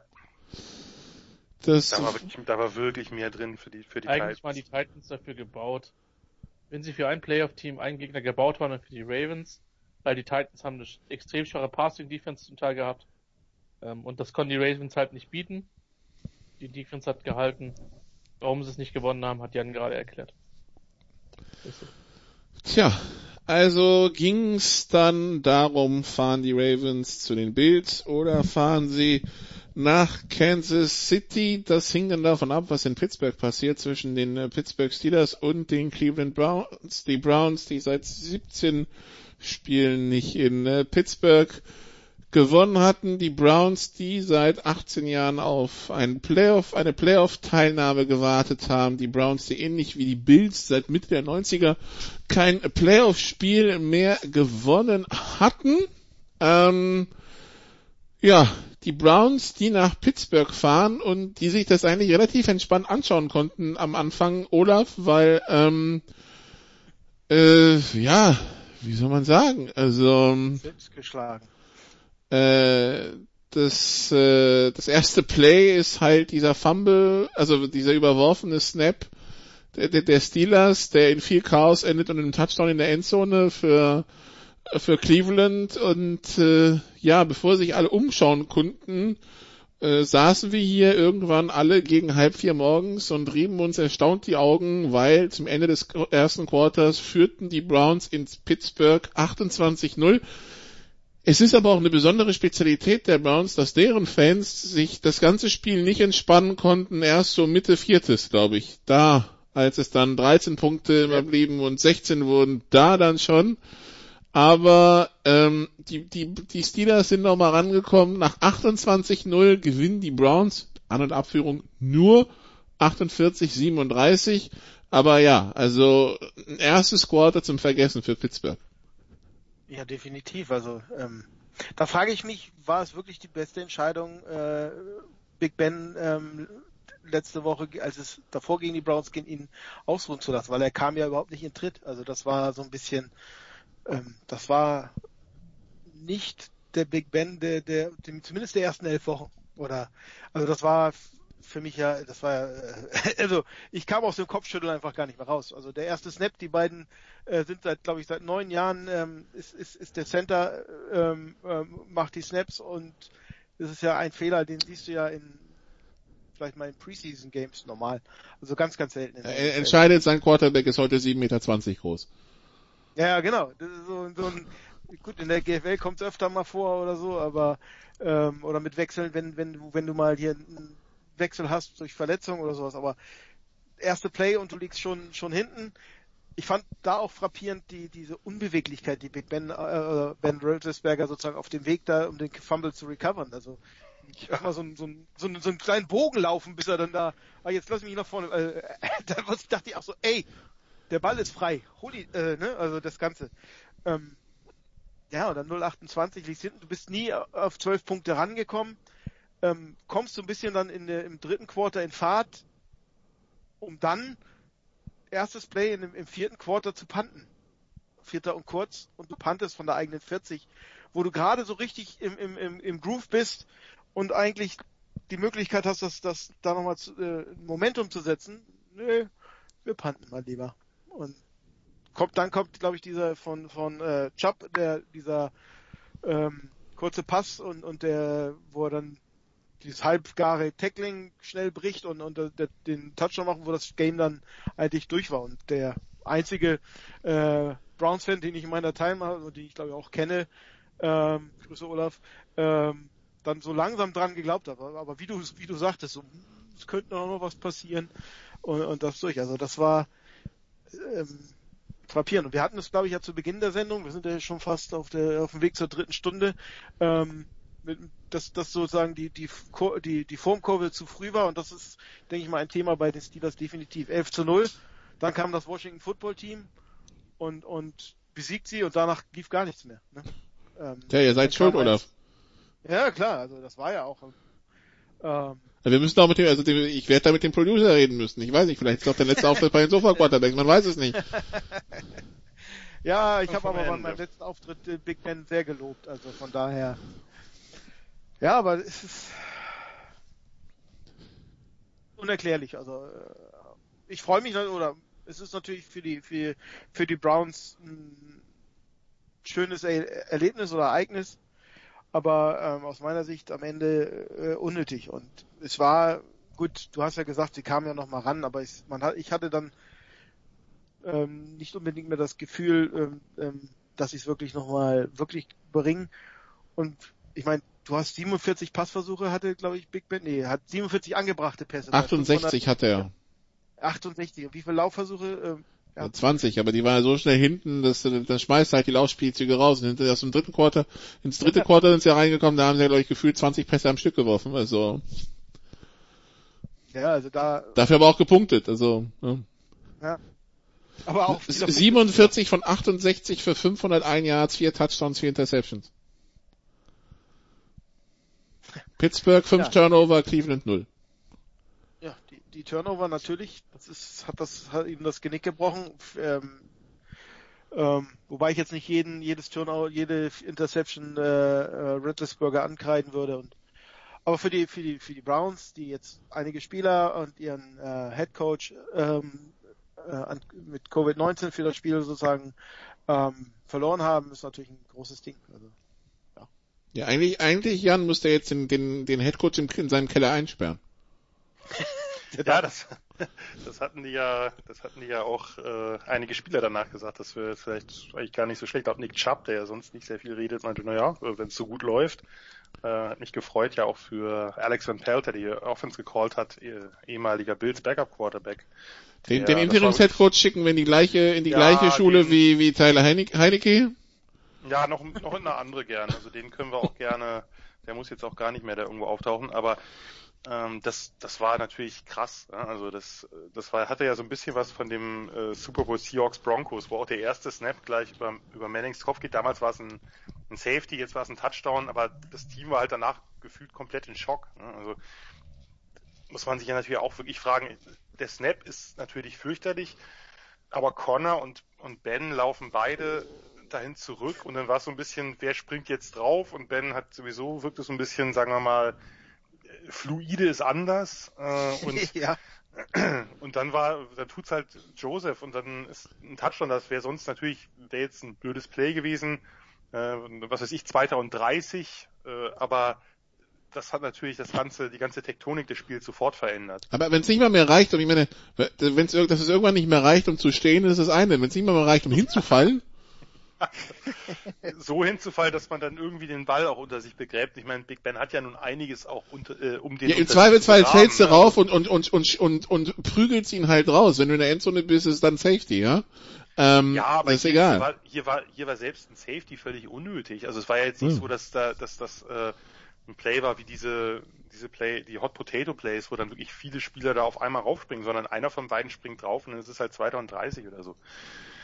Und dann, das war ja, das war ja wirklich wie, wie im Traum. Also dann diese fürchterliche Interception von Ben nach dem Scramble, gleich nächster Touchdown. Dann Three and Out, gleich nächster Touchdown. Einmal Landry, einmal laufen da Nick Chubb und Kareem Hunt den, der Defense da die Bude ein. Dann der Tip Pass, weil Deontay Johnson mal wieder einen Ball nicht festhalten kann. Nächster Touchdown. Äh, und dann, ja, taktische Fehler. Wir haben über diesen, über diesen Punt gesprochen. Dann fand ich auch seltsam, das hatte ich auch schon vorher geschrieben, also jetzt kein, sagen nicht, nicht Hindsight, dass man äh, bei 0 zu 28 da unbedingt irgendwie noch die Plays schnell vors Two-Minute-Warning quetschen will, damit man noch vor dem Two-Minute-Warning Touchdown macht, anstatt zu sagen, diesen Touchdown brauchen wir jetzt, sind wir 21 Punkte hinten. Das ist natürlich fürchterlich schlecht, aber bei der Halbzeit noch nichts verloren. Aber da versucht man dann irgendwie das zu rushen, damit man den Ball nochmal zurückbekommt. Was passiert? 7,35. So, dann ist es auch durch. Und ich muss zugeben, einfach weil man die Browns natürlich auch in den letzten vielen Jahren etwas kennengelernt hat, ich war mir nicht ganz so sicher, ob die Steelers das nicht noch umbiegen. Als es dann 23,35 stand, uh, äh, und war ja noch viel Zeit auf der Uhr. Die Browns wirkten so ein bisschen, so ein bisschen im, im, im, wie soll ich sagen, schlafwandelten so ein bisschen. Die waren ja, das war ja jetzt nicht schlecht oder so, aber die hatten das Spiel gefühlt ziemlich früh irgendwie als, als, ja nicht abgeschrieben, aber irgendwie verbucht und dann fand ich es halt, war natürlich gut, dass sie dann immer eine Antwort hatten. Ne, gerade den, der, das, was Olaf gerade angesprochen hat, dieser Catch and Run von Nick Chubb, das war dann so ein bisschen wahrscheinlich das Play des Spiels oder zumindest das Play der zweiten Halbzeit, dass, äh, dass sie da dann wieder davongezogen sind und ja, ich meine, man muss natürlich Big Ben zugute halten, dass der halt dieses unglaubliche Passgeballer gebracht hat und die Browns ihn nicht einmal sacken konnten. Ich hätte auch ein bisschen mehr Druck gebracht, weil ich meine, der mobilste ist er jetzt wirklich nicht mehr. Äh, das nicht wirklich, her, nein. Das ist lange her. Eine Zeit lang war der, konnte der ja sich wirklich sehr, sehr gut aus Druck befreien und äh, war auch leidlich athletisch als Läufer, zumindest ein bisschen. Ähm, ich hätte also, da, also Peyton ist ein Scrambler vor dem Herrn, neben dem, was uns Big Ben dies Jahr geboten hat. ja, das ist jetzt schon ein bisschen gemein, aber äh, ja, nee, aber da hätte ich, da hätte ich an, an Browns Stelle schon ein bisschen mehr, wäre ich ein bisschen mehr Risiko gegangen und hätte gedacht, den, den erwischen wir einmal. Äh, denn dass der jetzt irgendwie fast 70 Pässe daraus fällt, ohne einen Sack zu haben. Ich meine, man hat ja nun auch mit, mit Garrett und Koda relativ gute Spieler. Klar, Big Ben, das hatten wir jetzt in der Regular Season schon gesehen. Er wirft die Pässe halt sehr schnell, ne, weil er äh, wahrscheinlich auch weiß, dass er jetzt mit Druck nicht mehr so gut umgehen kann, wie das früher war. Ähm, und dann wurde es halt so ein, ja, dann wurde es halt so ein, am Ende so ein Shootout, äh, der aber letztlich immer Catch-up-Mode blieb. Also das war ja nie so, dass die Steelers dann auf einen Score ran waren. Ja, Browns, Respekt. Äh, war natürlich ideal das erste Viertel und man muss es dann natürlich aber auch zu Ende bringen gegen ein Team, was, was letztlich halt dann doch irgendwie gefährlich blieb. Zumindest so ein bisschen. Ich kann mich bei An Payton vorletztes Jahr das in seinem vorletzten Jahr, glaube ich, erinnern, dieser, dieser eine Bootleg zum Touchdown da in Dallas, das, den spielst du mit Big Ben im Augenblick nicht mehr. Also den spielst du schon, aber äh, dein Quarterback stirbt halt an einer Halb-Yard-Linie irgendwo auf halber Strecke zwischen, zwischen äh, Hashmark und, äh, und Seitenlinie. Vor Erschöpfung. ja. Also die, die Kollegen haben es ja wunderbar zusammengefasst. Für mich deswegen auch dieser, dieser Satz, den Collinsworth bei 28-0 gebracht hat, meine Damen und Herren, die Browns führen 28-0. Ich kann Ihnen versichern, niemand in Cleveland fühlt spannend. sich in irgendeiner Form sicher. ähm, fand ich ungemein passend, äh, muss ich sagen. Ich glaube, das so ging es uns allen. Ähm, ich freue mich für die Browns, ich freue mich auch für Betonio, der das Spiel ja auch verpasst hat, der den ganzen Mist quasi mitgemacht hat in den letzten Jahren, ähm, weil er ein hoher Draftpick war. Ähm, trotzdem muss man sagen, dass diese, diese Defense der Browns halt insgesamt schon auch in weiten Teilen ein bisschen stinkt. Ne? Also ja. sonst lässt du die Steelers halt nicht mehr so zurück. Ähm, das kann man argumentieren, dass es halt dann vielleicht eher eine Prevent oder eine sehr auf Sicherheit bedachte Defense war und die Steelers äh, auch davon logischerweise dann profitiert haben. Aber wenn du so viele Punkte dann nochmal zulässt, dann, dann sagt das schon ein bisschen was aus. Äh, ansonsten für, für Pittsburgh nach dem Start mit Sicherheit ein gebrauchtes Jahr, äh, zumindest in der Rückschau. Und Olaf hat das eben schon richtig angesprochen. Die werden sich natürlich auch überlegen müssen, ob und was die auf Quarterback machen müssen. Ihre ganzen Midround-Picks, die sie in den letzten Jahren äh, auf Quarterback gestellt haben. Ähm, Dobbs, May, äh, Rudolph. Ich vergesse mit Sicherheit mindestens noch zwei, drei weitere. Äh, die ich, die ich Landry hab. Jones. Oh Gott, ja. Nochmal Quarterback. ja, der ist aber, ich meine, der ist glaube ich vierte oder dritte Runde gegangen. Das war halt noch irgendwie zwei Runden zu früh gefühlt. Ähm, ja. Ähm, ja, also da, da werden sie sich neu aufstellen müssen.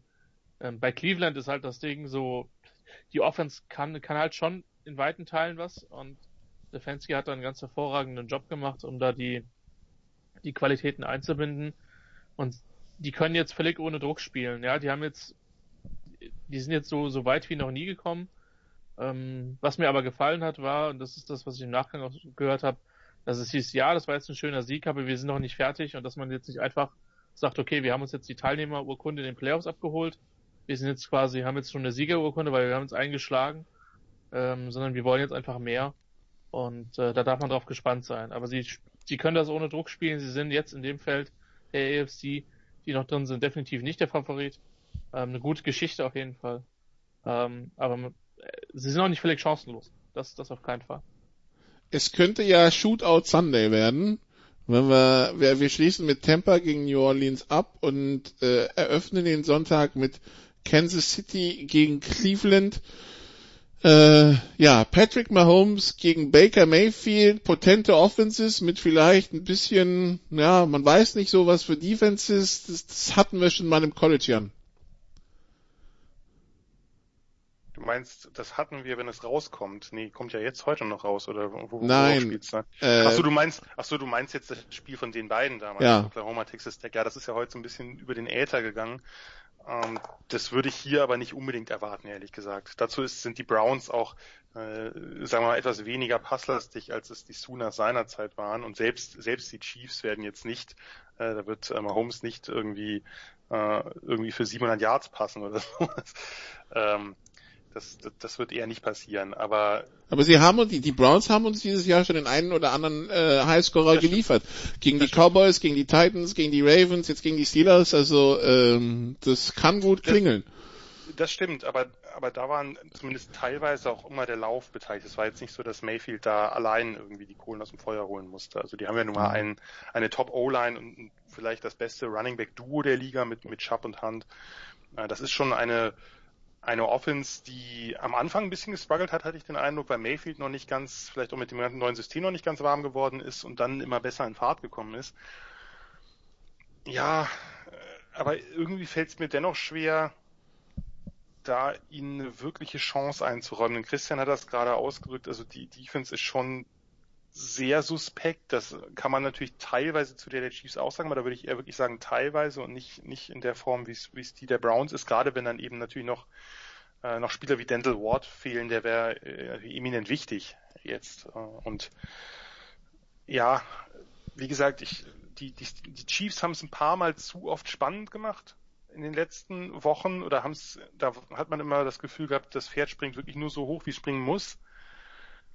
Aber ich sehe irgendwie nicht, wie die Browns da mithalten wollen. Die müssten irgendwie Turnover forcieren, die Mahomes bisher vermieden hat, größtenteils. Und ja, wie gesagt, ich, ich, ich kann es mir nicht recht vorstellen, aber natürlich sollte man nach, nach diesem Spiel, und ich meine, wir haben natürlich, ich hatte jetzt zwar letzte Woche auf die Browns gesetzt, aber da wusste ich noch nicht, äh, was da dann alles passiert und mit wie viel Unwägbarkeiten die umgehen müssen. Das hätte ich danach natürlich nicht getan. Also vor dem Spiel äh, hatte ich auf die Steelers gesetzt dann.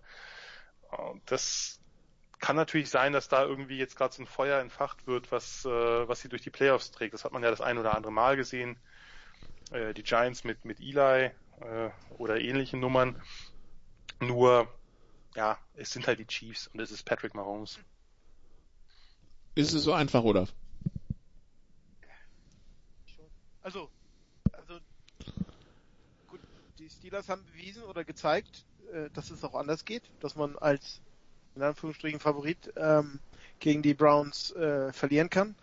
Ähm, aber ich glaube, da sind jetzt die Voraussetzungen doch noch etwas anders. Ähm, und von daher ähm, denke ich, dass, dass dieses Spiel das klarste der, der Spiele sein wird für die Chiefs dann. Okay, Christian?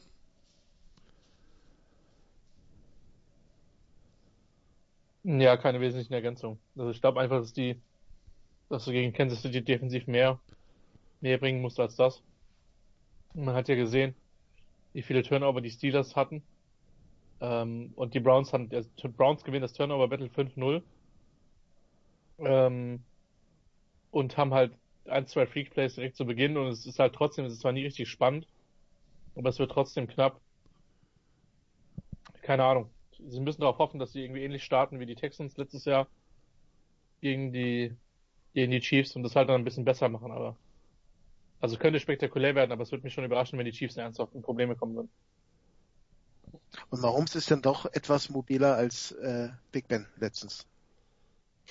Minimal. Ja, aber die, aber die, die, die, die, die Chiefs haben sich auch schon ein paar Löcher gebuddelt dieses Jahr, so ist nicht. Also, ja, ähm, äh, das ist ja, was Andreas neulich gesagt hat, dieses Vertrauen, dass egal wie schlecht die erste Halbzeit ist bei den Chiefs, die zweite, in der zweiten drehen sie es halt um, ne?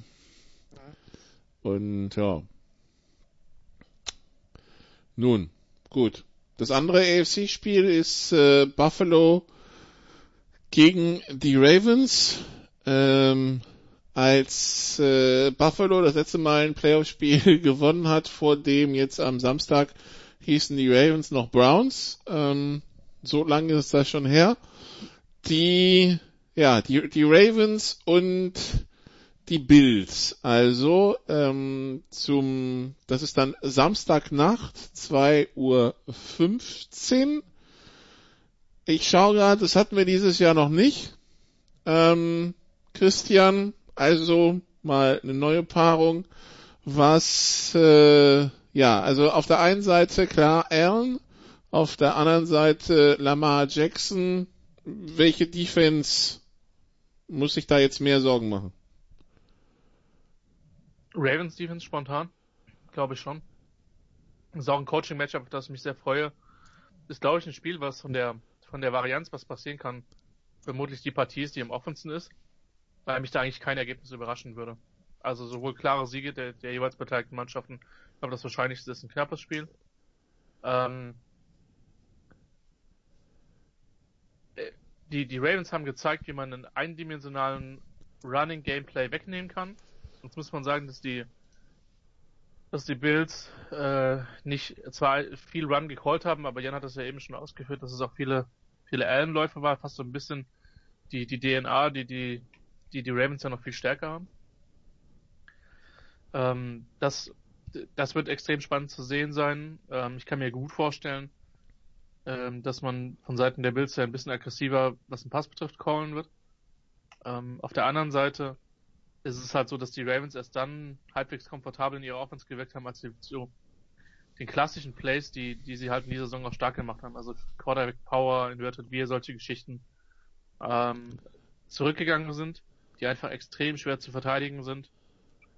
Ich muss zugeben, ich habe keinen wirklichen Read auf das Spiel. Normalerweise würde ich sagen, dass das Ballteam, äh, dass die, dass die Bills Favorit sind, weil sie einfach ein paar Spiele mehr Dimensionen haben.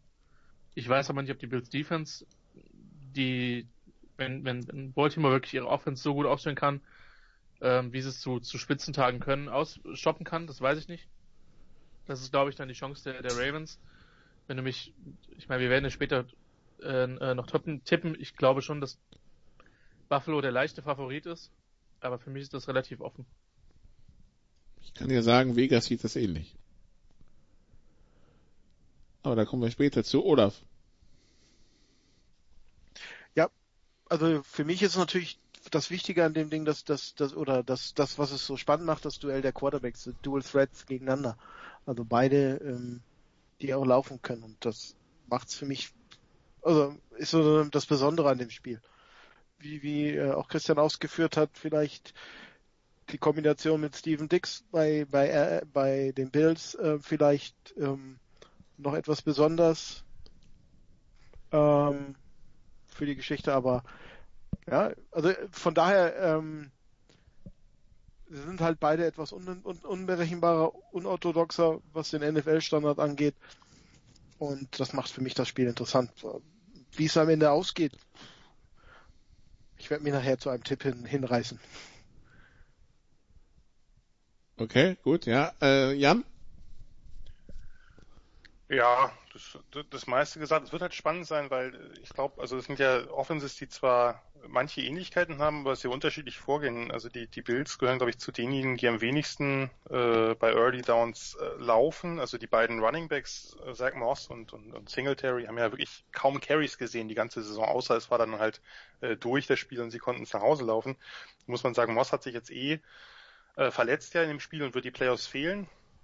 Wahrscheinlich kriegt daher TJ Yeldon, den ich vom Laufstil halt extrem gern mag, äh, ein paar Carries noch. Ich, ich, glaube nicht, dass sie mehr laufen werden. Also ich glaube, die werden halt mit Allen ab und zu laufen, ein bisschen scramblen, aber ansonsten halt wirklich auch auf den Pass setzen. Und Baltimore ist halt eine Offense, die halt sehr viel läuft bei, äh, bei Early Downs, was halt verständlich ist, wenn man Lamar Jackson hat und diese Option Offense. Also das wird schon, das finde ich schon spannend, wird schon spannend zu sehen sein, wie die beiden, ob die das wirklich genauso angehen oder vielleicht auch den Gegner ein bisschen überraschen. Also dass die Ravens halt vielleicht ein bisschen mehr, äh, ein bisschen, bisschen mehr passen, die äh, Bills ein bisschen mehr laufen, wird man, äh, wird man sehen. Glaube ich, glaube ich momentan nicht wirklich dran, weil man die Teams, glaube ich, auch so ganz gut kriegen kann. Also könnte ein ziemlich spektakuläres Spiel werden ich sehe es so ein bisschen wie Christian, ich, könnte mir, ich kann mir alle Szenarien vorstellen. Knappes Spiel, aber auch Blowouts für das ein oder andere Team. Also wenn man eben dieses Element nicht in den Griff kriegt, wenn die Bills halt Lamar Jackson und, und Dobbins und, und Edwards nicht in den Griff kriegen, dann kann das schnell in die Binsen gehen. Und andersrum natürlich genauso, wenn, wenn äh, Josh Allen da halt seine äh, seine Laser raushaut, dann äh, und und äh, die Ravens da vielleicht keinen Zugriff auf ihn kriegen äh, und äh, Dix ist halt jemand, der einfach momentan äh, schon zu den allerbesten Receivern gehört. Das ist irgendwie sein Name, finde ich immer noch, wird immer noch zu wenig genannt, wenn es um diese absoluten Top 5 geht. Klar, in dieser Saison dann schon, weil er einfach diese Statistiken hat, aber das ist natürlich einfach ein unfassbarer Route Runner, der sich gegen, der gegen jeden, jeden Typ Cornerback gewinnen kann. Und äh, das, das kann halt wirklich ein, ein absolut spektakuläres Spiel werden. Ich, ich freue mich drauf. Ich habe auch wenig Tendenzen. Von daher, um, let's go for it. Gut, dann äh, schau mal, was Vegas uns so bietet. Klären wir nach einer kurzen Pause.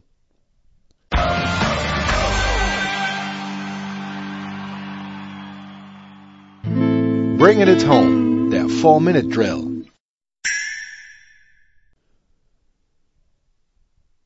Teil 3 bei den Sofa Quarterbacks NFL mit Christian Schimmel, Olaf Nordwig, Jan Wegwert und äh, ja, dann äh, schauen wir mal auf die Playoff-Paarung. Wir gehen es nochmal chronologisch an. Also, ähm, haben wir gesagt, wir öffnen mit NFC und wir schließen mit NFC Green Bay gegen Los Angeles.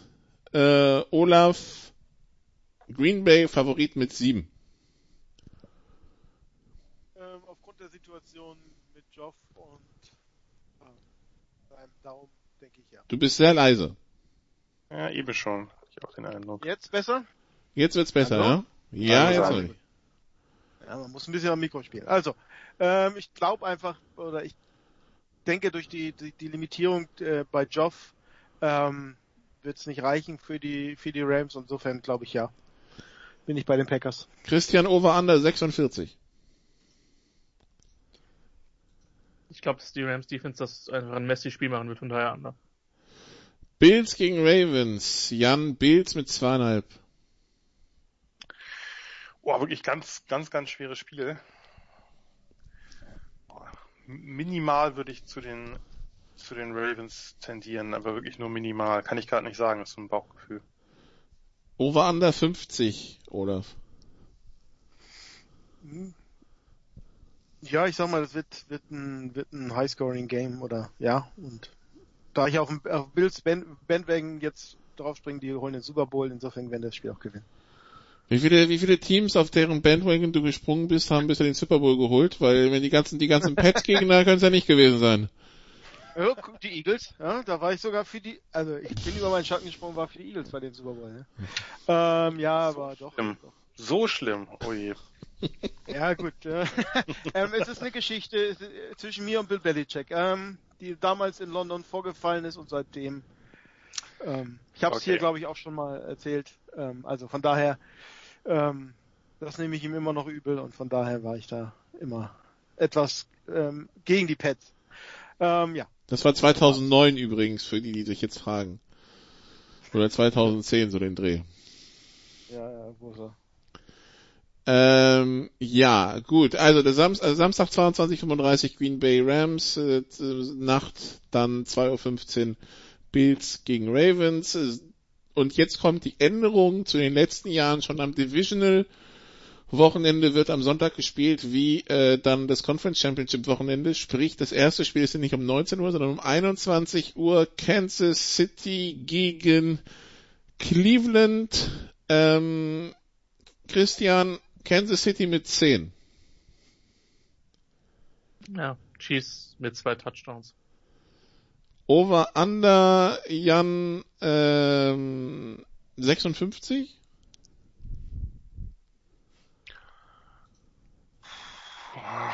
Ich würde Over gehen. Okay, und dann um 0.40 Uhr Saints gegen Buccaneers. Olaf Saints mit 3? Locker. Nein, also ähm, um, um die äh, ähm, doch die äh, das letzte oder die letzte Jahr von Drew Brees, ähm, da würde ich ihm nochmal alles gönnen und auch zeigen, dass er vielleicht der bessere Mann ist. Over Under Christian 52. Ja, die Buccaneers Defense ist jetzt nicht auf einem absolut überragenden Niveau. Beide Teams haben gehören zu den besten Offensive Lines over. Over. Das wird in die 30er gehen. Für beide. Ne, muss, sonst wird nicht das Over kommen. Das, ich weiß, du traust mir das nicht zu, aber das krieg selbst ich mit meinen nicht überragend äh, ausgearteten mathematischen Fähigkeiten hin. Wieso müsste es das, Christian? 30, 27 würde reichen. Wo wir jetzt schon bei Mathe sind. Es fällt einem der eigene Geisteswissenschaftler noch in den Rücken, ne? Hiermit beende ich meine Karriere, liebe Freundinnen und Freunde. Tja. Während wir uns also der spannenden Frage widmen, ist das Over-Under bei, äh, bei beiden 46,5, ist es Over oder Under, aber das äh, klärt sich ja wohl nächste Woche.